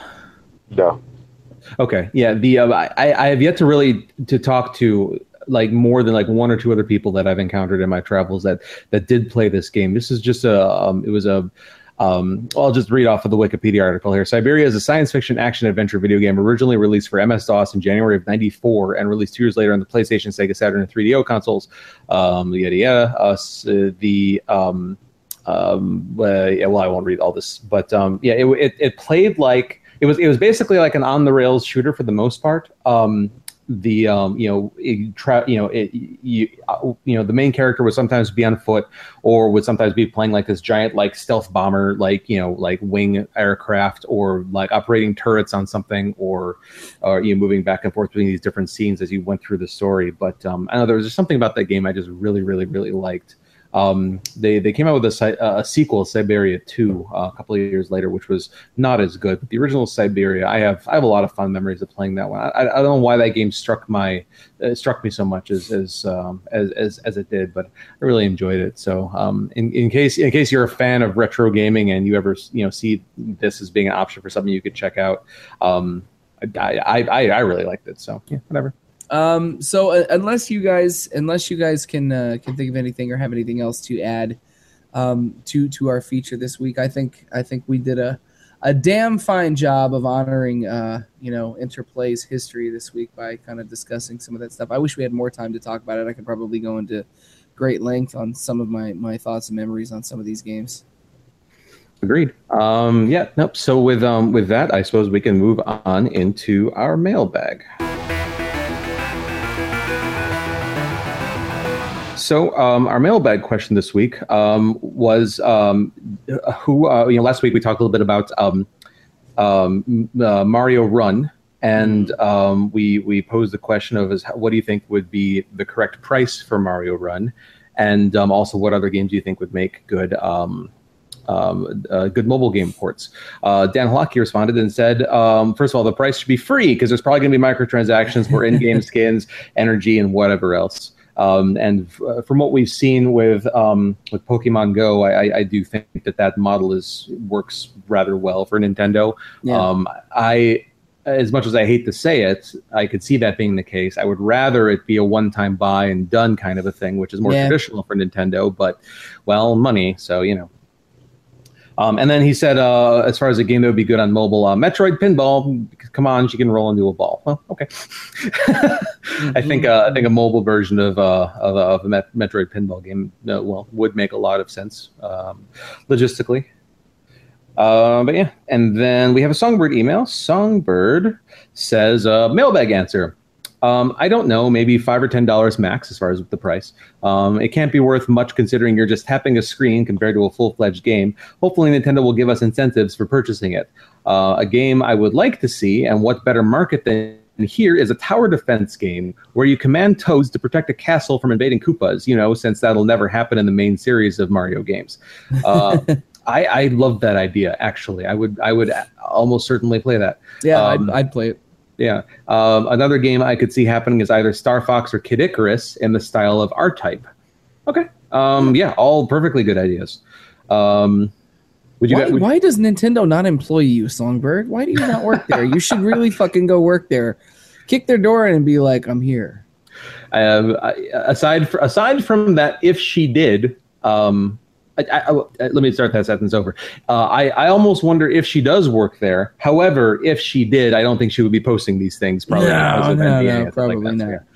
Um, but uh, but uh, yeah, Nintendo, if you're listening, um, maybe maybe get in contact with her. Yeah. Suffice Um, it to say, Songbird, your ideas are good enough to work for Nintendo. Yes, yeah, yeah absolutely. Um, Songbird Containers. Um, con- con- con- that that wasn't the word. Turners. Songbird continues. Uh, hear thee, hear thee, Mr. Miyamoto has unintentionally announced a challenge to all who plan on purchasing Super Mario Run. As proclaimed, you can play said game with only uh, with with only one hand while giving the other hand the freedom of which the owner so desires.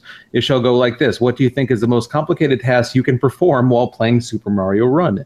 Oh, um, eating Taco Bell. I think is up there. Um, at least oh, cleanly eating Taco Bell without spilling all over yourself. Uh, I should I should clarify. Um, uh, spinning a plate on the end of a stick. I Oh mean, um, John, what do you got? Uh, um, I have a tendency to. I, I'm. I'm. I wish I weren't, but I'm a multitask person when it comes to when I'm playing games. Like when a load screen comes up, like I'll pull up my phone and check my email, or you know, do I'm working on something else while I'm fucking playing games. I can never just sit still and play something. Yep. I hate that. I hate it about myself. It makes me fucking insane. I don't. I've not been able to buck the habit. I don't know why. So I'm gonna say probably, probably playing Mario Run and and um, on the computer checking fucking Facebook or like probably something stupid like that, like writing, typing out, like Hunt and Peck typing out, you know, like email responses or, or like Facebook Messenger responses to people while I'm while I'm in the middle of playing uh, Mario Run. That's that's probably the best thing to do. I should have said something impressive like I, I knit a fucking town full of sweaters for children while I was with the other hand. It's I think Yeah. I think knitting one handed. I'm not gonna say it's impossible because there's probably somebody that's done it, but um, that, that, that, that, that, that does sound relatively difficult, if not impossible. that's why you use this hand to knit and your left foot to do the other half of the work. Ah, yes, yes. You got to uh, think big, Charlie. That's true, Songbird. You, you did not quantify whether or not we could use our feet or mouths in, to aid in whatever task we're doing with our one hand. So, Yeah. uh, John has exploited a loophole in your question. Loophole. Um, Goat, what you got? Uh, sexual favors.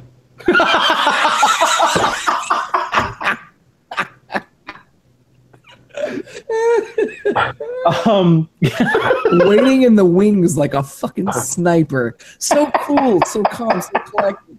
You know what's sad? I don't think he sat there and contemplated that. I think it just came to him.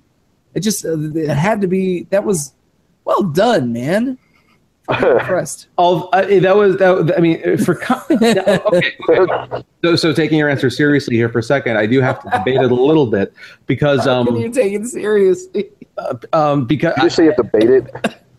I, I, I, I do have to, I, I do have to say that um, performing sexual favors one-handed is something that I have accomplished, and I do think that there are more difficult ta- one-handed tasks out there Oh. that, um, that, uh, that, that that as options. So One of the very rare and brief instances in which we get into a, a glimpse into the filthy mind of Charlie Worthley. Uh-huh. The usually very private, filthy mind of Charlie Worthley. Well done, ladies. I am a human being. Thank you. That's true. Um, believe it or not. Charlie has um, needs. Um, I, I also would like to supplement my answer and add in. Uh, I, I mean, in, I mean, so taking the question as worded, what is something very difficult to do one-handed while playing, uh, you know, Mario Run in your other hand? Um, brain surgery. I will submit as being a Uh, gu- guitar playing. Yeah, oh, yeah. Well, no, but that might be impossible. I don't. Well, uh, again, feet though. I suppose feet. No, man. No. If you've ever seen anybody who who does like uh, what's his name, Jason Mongrain, or I think is his name, something Mongrain, Erik Mongrain. He he he taps. Uh, he lays a guitar flat. Oh, uh, sure. Okay. Like a steel guitar would be, and he taps along the fretboard and then kind of mutes the strings with his hand as he plays. It's possible. It can be done. Not by me because I'm a hack, but you know it can be done. Okay. Um, don't know where to go from there. Um, uh, uh, I suppose the Songbird's next question is where we'll go from there. Um, so uh, Songbird asks, uh, "Can I has cheeseburger? Uh, in honor of National Cheeseburger Day, you must come up with various themes of the cheeseburger in relation to some of Interplay's IPs. What are they called? And is uh, the build of uh, what are they called? And what is the build of the cheeseburger?" Um, and she suggests, if you need some imp- inspiration, look up Pokemon Burger, which I have done and um, I will hopefully hopefully my hangouts will cooperate with me today and not uh, have a have a conniption. But I'm going to attempt to screen share here. And um, Pokemon Burger, those are Oh, yeah. adorable. For fuck's sakes, They're all, so for the audio listeners, we have a Pikachu burger and a uh, Charizard burger and a Squirtle burger, which are all actually very good looking burgers, except for the fact that their buns are colored like their characters. That Charizard burger's face is screaming, "Please kill me!" Jesus, Jesus. Yeah, yeah. So, um, so, uh, oh, that's adorable. That that one's pretty cute. This is basically a normal burger, like just with a little bit of, um, probably like ketchup or something like like burned, kind of like you know, like like you know, like you burn a piece, like an image into a piece of toast, kind of a thing. I, I think that's the Pikachu face here, and then like. Uh, tortilla chips, like wedges of tortilla chips with blackened tips for his ears. I think it, That's that, that's That's actually clever. pretty cute there. Yeah, yeah. Um, but anyway, so uh, video game themed um, burgers uh, based off of Interplay IPs, and what is the burger made of? Um, who wants to start? Um, Earthworm Jim. It's it's a um, it's it's a burger that's made up out of ground earthworms. You, know, you grind up the earthworms, pack it together into a patty, fry it up, uh, eat it. Re- um, think about your life choices. That's the fucking. That's the burger, man. The Okay, I'm going Jim. to uh, I'm go- I'm going to pull an executive decision here and say that all further entries must be edible. Oh, okay. You can like- eat worms. Worms are edible. I mean, I, uh, Yeah. and desirable. They're not that bad. Well, that's that's a matter of cultural nomenclature, Charlie. And you know, Jonathan. That's way better than what I had. He used my full name. Yeah. Um. Well, I, uh, the, you kind of fucked up my other option. Then go ahead, go. Uh, I was going to do the uh, descent burger, where it's a normal burger, but it's dipped in Ex-Lax, so you have the descent later. That sounds like more the the the escape than the descent. Um, the clay fighter, which is literally just a hunk of clay on a fucking set of buns. you guys are not following the spirit of Songbird's question. here. I feel like we are perfectly following the spirit of song. No, I think she's looking for Bob's Burgers, kind of punnery. Bob, Bob's Burgers. Okay. Um. Okay. Then in, instead of the Earthworm Jim being, although I do stand by that, that is a meat product, and you could fucking compound that into a patty. Instead of doing that, make it a fucking make it a a, a, um, a medium, either rare or medium cooked burger, um, and just top it with worms. That's it. Just put it on top of the fucking patty between the bun. That's that's the alternative. John, Don't ju- uh, don't you judge me, Charlie. judgment is happening. You were being Don't judged. don't don't knock it until you've tried it. I'm Um, not going to try it. Uh, I do knock it because I will not try it. Um, I'm going to go with the Lost Vikings. Um, so um, with um, using um, uh, let's see, um, using a, a croissant. Uh, yeah, like a dinner croissant. It'll you know cut in half. Um, those of course make the more make the horns on the top of the bun, and um, um, it's so uh, and uh, for for and uh, you know Vikings are are uh, uh, Mediterranean-ish. So it'd be like it, it would be a Euro burger basically. Um, you just That's Greek. Good times. uh, yeah, yeah, it's the same general area. I know it's not not Norse. Yeah, or, that's know, like but saying like Chicago and the Bronx are next door to each other. that's not at all what I'm saying. I, mean, I don't know what Norse people eat. I'm sorry. Um, um, uh, a ludicrous burger. Then is that better? Is that what you wanted me to say? Uh, Yeah, that'll work. All right, Uh, here you go. I got one for you. The Redneck Rampage. Whatever the fuck they scooped up out of the street, that's the burger patty. Whatever, Oh, but, it, but it's gonna be roadkill. it's gonna it's gonna be beer battered and uh and pasture ribbon. There you go. All right, beer battered is good. So it's a way to cover up the taste of whatever the fuck it was. You know, whatever. See, my problem is I, I don't buy this crap. Like I'm the first person who walks in and goes, "Oh, look at that! That's twelve dollars of useless crap for your little like uh, gimmick burger." I'm like, just give me a burger and cheese and let me get on my way. Yeah, yeah, okay. Um, um, I, I really, I wanna, I want to try and discuss the Boogerman burger, but I feel like it's too easy. Oh wait, that's So- easy. Yo, John, John, Burger Man Burger is simple. It's just uh, uh, regular bun, uh, meat, guacamole with tortilla chips. That's actually that sounds delicious. I would like to eat that right now. Yeah. Perfect. Um, the the alone in the dark burger where you have to wear a blindfold while you eat it and um, you have no idea what's on it. Yeah, Spoiler it's a alert. mixture of- It- it's it's either the Earthworm Jim or the Redneck Rampage. Uh, or it's the uh, the horse and cat combo. That's it. That's the fucking. That's the catch. If you do the Alone in the Dark, you're gonna get one of those two burgers. Um, Songbird, I apologize that this did not go as you planned, but um, Don't you apologize for me. I, I- stand by my answers. These are quality products we're producing here, Charlie. We we are a bit like I'm I'm a little messed up on allergies. Charlie's having a bad day, and John's pissed at Comcast. So we were a little bit out of our uh, imaginary element at Fucking the moment. Comcast.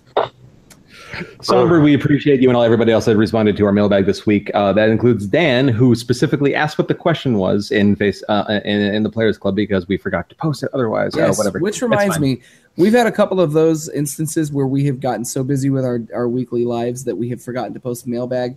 I, at the beginning of this show, set a recurring weekly alarm on my phone to go off to say, let's do mailbag so that we don't forget because we always have so much fun answering everybody's responses. Not to mention, Songbird uh, always takes uh, time out of her schedule to come up with these brilliant fucking questions uh, based on the mailbag, and we kind of leave her out in the cold sometimes, as we as we learned today when she emailed us and was just like, "Where's the fucking mailbag?" Um, not quite like that at all, but you know. No, Um, it was it was in all caps. It was pretty much like that. Oh, she, she, she yelled at us. yeah, yeah, we, we got we got scolded. That's okay, and deservedly so. so we that's deserve it. We deserve it. Um, but so, but thank you to everybody, um, and of course everybody that's been participating in the chat room as we've been going here. Um, um, actually, yeah. Uh, do, do, do, do, do, do, uh, uh, so a couple things, Darcy, Mark, and Dustin have all been contributing this evening, kindly Yeah. enough.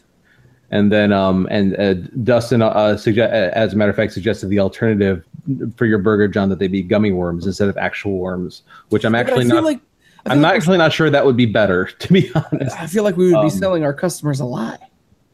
You know, they can get a just a mouthful of hey, dirt covered truth. John, Yes. there's a simple solution to this. When they order it, just tell them that there's no digital refunds and you'll be fine. That's right. It's true. That's that's the No Man's Sky burger. no Man's Fry. Um, so with that um uh geez good lord so go where uh what what uh, what what excitement do you have coming up in your next week Uh, I'm on tour. right any any particularly interesting stops on your calendar I have no idea. oh okay it all becomes Like, a I- I- big long blur when you're out there. Like, it doesn't, I, I it doesn't matter where you're going to be tomorrow you only care about where you are today that sort of a thing Yeah, I don't have days of the week. I have cities of the week now because, well, yeah, I get up, I go to work, I come home, I get up, I go to work. It's just, yeah, okay that's fair It's a weird world. um okay john how about you Um, let's see. I got a bunch of shit going on this week. So, um, I ended up had had a big snafu with school where I ended up not being able to take the courses that I wanted to, and I'm I'm actually taking a late registration course, which does not start until this week. So I'm actually starting school like three weeks late, which is good because then that means the semester will end sooner. Um, so I got that going on. Um, I'm gonna be I'm gonna be spending some time doing some villain related stuff um, some not usual villain related stuff involving uh, tablature and the possible eventual maybe one fucking day completion of like tablature books um, and music books for sale at some point. Um, so i'm going to work on that a little bit. Um, and then um, that that's really i mean honestly i i'm going to be on vacation next week for the first time in almost three years. This will be the first time in almost three years i have not taken time off that was either not for um, VS Villains, uh, Gamerhead Radio, or school. Um, so I I am so fucking excited for a vacation. Uh, my one year anniversary, like marriage anniversary, is also next weekend too, next Sunday. um, so I, yeah, that's everything I got coming up um, shortly. I do I do need to throw a little shout out um, out though. Um, you know our, our friend and listener Dustin Falconer um, who's been chatting with us this evening in here and often opines in the mailbag as Garrus Redfield. Um, he's a he's a VS Villains fan. He was at the show last night. He was nice enough to bring his copy of Cards Against Humanity to Bottom Lounge, where about I'd say about six or seven of us sat there for like an hour and a half, man, last night and just played Cards Against Humanity after the show and had a fucking blast. So thanks for bringing that out and uh, you know bringing villains fans together to have a good laugh, man. That was a good time. Thank you. Um, but yeah, that, that's everything I got for this week. Charlie, what about yourself? Well, um, Ciderfest, we are in the midst of announcing our community guests. So last week we announced uh, AC Race Best, Saber Spark, and Paleo Sterno, uh, which were were three staples of uh, of uh, PonyCons. Um, you know, relatively fa- in, in these circles, uh, famous YouTubers, and um, just really great guys. Really, really fun to be around. They do like um, like a Whose Line, you know, like Whose Line is it anyway? Um, kind of kind of a panel and um, that's that's always just an absolute riot. These guys are hilarious. I, I, I would be sad if we ever had a con that they could not come to. Um, and then uh, next week we'll be announcing um, a bevy of additional community guests, um, and uh, as well as our schedule should be coming out. Um, uh, just as soon as we notify panelists that they've been accepted, and um, just uh, have them come back and say, "Yes, I still want to do it." You know, just you know, because some of these panels were submitted months ago. But uh, but yeah, so it's uh, just like I'm saying every week now, things with Ciderfest are moving along.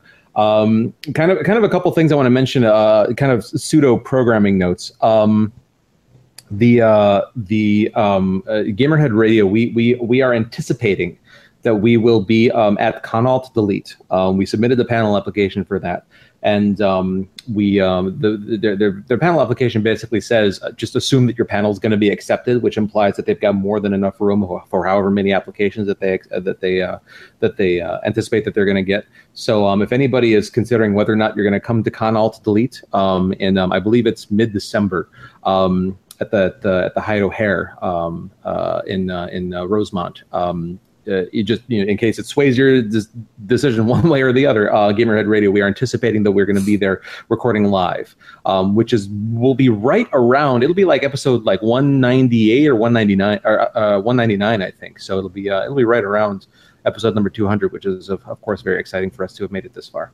Um, but Yeah, uh, if, if you recall, I can't believe that this much time will have passed by that point. But if you recall, Con Alt Delete last year, uh, I think was the last live show we did until um, until we did uh, your con with uh, Big Jim Miller and uh, you know Jen um, in April. But prior to that, that was the show we did with uh, you know Mr. Uh, Christopher Sabat, you know of, of Dragon Ball Z fame. mhm, at um, at uh, Anime Apocalypse. Was that Apocalypse? Yes. Fuck, that was an Apocalypse. Jesus Yes. Christ. Um, but yeah, no, I believe it's um uh, uh I believe it's actually December um seventeenth, uh sixteenth through eighteenth. I think it's Con Delete, um if I remember correctly. Um maybe maybe maybe 9th through the eleventh, but um uh, I I gotta double check. But uh, but yeah, whenever it is, um if you're planning on coming, uh, hopefully look forward to seeing us there. Um, and then aside from that, the other uh, uh, potential thing is um with you know as you guys know, Goat is on tour, and yeah, Dustin's confirmed 16th through 18th. So thank you for that, Dustin. Uh, you better be right on that. Um, but uh, um, you know, obviously with Goat being on tour, um, you know, there's uh, there's always a mild possibility he may not be able to make it, just in case. Um, you know, you know, various toury reasons. Um, if anybody um, listened to the show and ever been interested in being a guest host for whatever reason, um, we uh, you know we we we won't be able to accommodate everyone that's interested but by all means let us know that you are interested and why. You know if um you know if you if you are one of these people and um, you probably know one of us on social media so just get in contact with us or you can uh, contact gamerhead radio through our normal means which i always end the show with um and just um yeah if you think like maybe you're uh, maybe you're uh, you know especially if, especially if you have any relation to the video game industry you know if you um you know are in a position where you can talk about what you do or maybe something you have coming up that you want to talk about. Or if you have a friend that you want to maybe see if you can get them on the show to talk about what they do or if they have something coming up if they can um, let us know because we'd like to kind of reach out and um, you know bring some uh, bring some other people on you know kind of mix it up and get some other people on here to kind of chat about video games. Um, so uh, yeah just just let us know. You know probably won't be able to uh, you know be able to accept and accommodate everyone but um, but yeah just um, see if we can mix it up a bit maybe while goats out of town Yeah, absolutely. Okay. Um, but uh, with uh, for next week, um, so what do we say our mailbag question was going to be? I the it the, the the chat, conspiracy but, uh, theory PC port. Yeah, yeah. Okay, so so so tell me how you guys like this phrasing. So for next, so the mailbag question is going to be: um, um, Do you think that do you, do you believe that there's any chance that um, that that developers or publishers could have any uh, enough reason to intentionally intentionally undermine their PC port offerings in order to get people over on console for any reason, but more spec- but most specifically because um, you uh, be- because pirating on p- consoles is is more difficult. Uh, you know, uh, arguably more difficult. Um, well, I'll we'll, we'll, we will word that better, and when we put it up on online. But if you guys have been listening to the show, you probably get the gist of the question. Um, but uh, but yeah, we'll sort of examine that and kind of see what we think next week. Um, sound good to you guys? Yeah, Yeah. absolutely. Okay, awesome. Um, and so I think that's everything, right? I don't know why I'm having trouble being confident that we've covered all of our bases. Like you, I think we got it, man. I That's think it. that's That's, that's that's the show. All right. So, with that being said, if you've liked what you heard, you can find us at gamerheadradio.com, at facebook.com backslash gamerheadradio, at google.com backslash plus gamerheadradio, or on Twitter at gamerheadradio, where I am at TK Charlie. Goat is at Sir Goatsworth. You can't see his lower third, but it's there, trust me. And uh, John is at the Fallon Flynn. Um, also follow Goat's Tour Antics on Instagram, same screen name there. Um, I think, uh, the, uh, yeah. Snapchat's been where I've been throwing them. Oh, oh, you're oh, you're doing the Snapchat thing now. Yeah. Okay. Thing. I, I, I, I've never touched Snapchat. I don't know Oh. anything about it. Uh, is it same, same thing? Just you look you up by Sir Goatsworth on there? Yeah, yep. Yeah. yeah. Right? It's shit. Um, what's that? It's shit. Snapchat is such shit. S- Snapchat is shit? Okay. Oh, I love Snapchat. Just my opinion. I fucking hate Snapchat. Such a piece of shit. I, I just don't get it personally. Um, but uh, anywho, um, uh, email us at editors at gamerheadradio.com or please call us and leave us a voicemail at 94926gamer. Um, uh, if you are on the Google Play platform uh, uh, on the Android devices, you can download the official Google, uh, the official Gamerhead Radio app from the Google Play Store, or you can subscribe on iTunes, uh, Stitcher, um, you, uh, YouTube, of course, uh, where you can find our video versions recorded live, um, typically every week at 8 p.m. on Sunday evenings. That's 8 p.m. Central. Um, or with your various podcast downloaders of choice. If you ever find anything that you can't find us on, please let us know so we can correct that. Um, with all that being said, this has been episode 186 of Gamerhead Radio.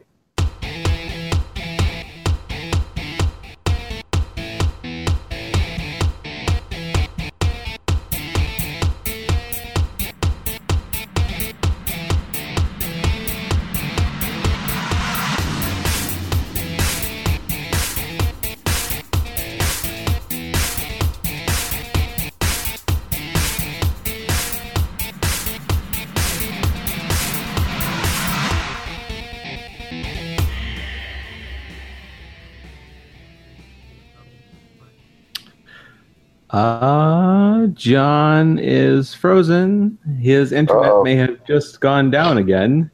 So, uh, Oh, you know what's funny? I laugh hard. I laugh even harder because I'm on a phone and have more stable internet than he does.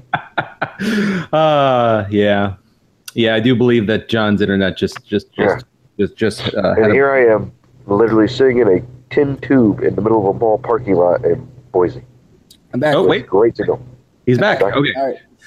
There's a little hiccup in my internet connection. Didn't mean to scare the Uh-huh. shit out of you guys. no problem. Um, so go ahead. Go ahead. and- I'm, wish go ahead it and would have s- go ahead cut and in. What's that? I said I wish it would have cut in about five seconds before it actually did kick back in, which which you would have seen me going, motherfucker, fucking Xfinity, goddamn Comcast.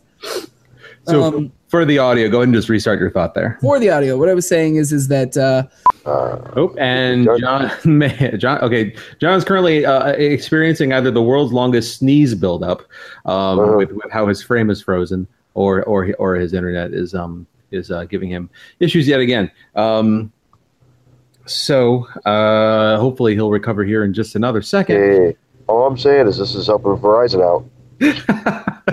yeah, you might want to contact Verizon about maybe uh, maybe that maybe um, them sponsoring us because well, I mean this would be a very good advertisement for them right now.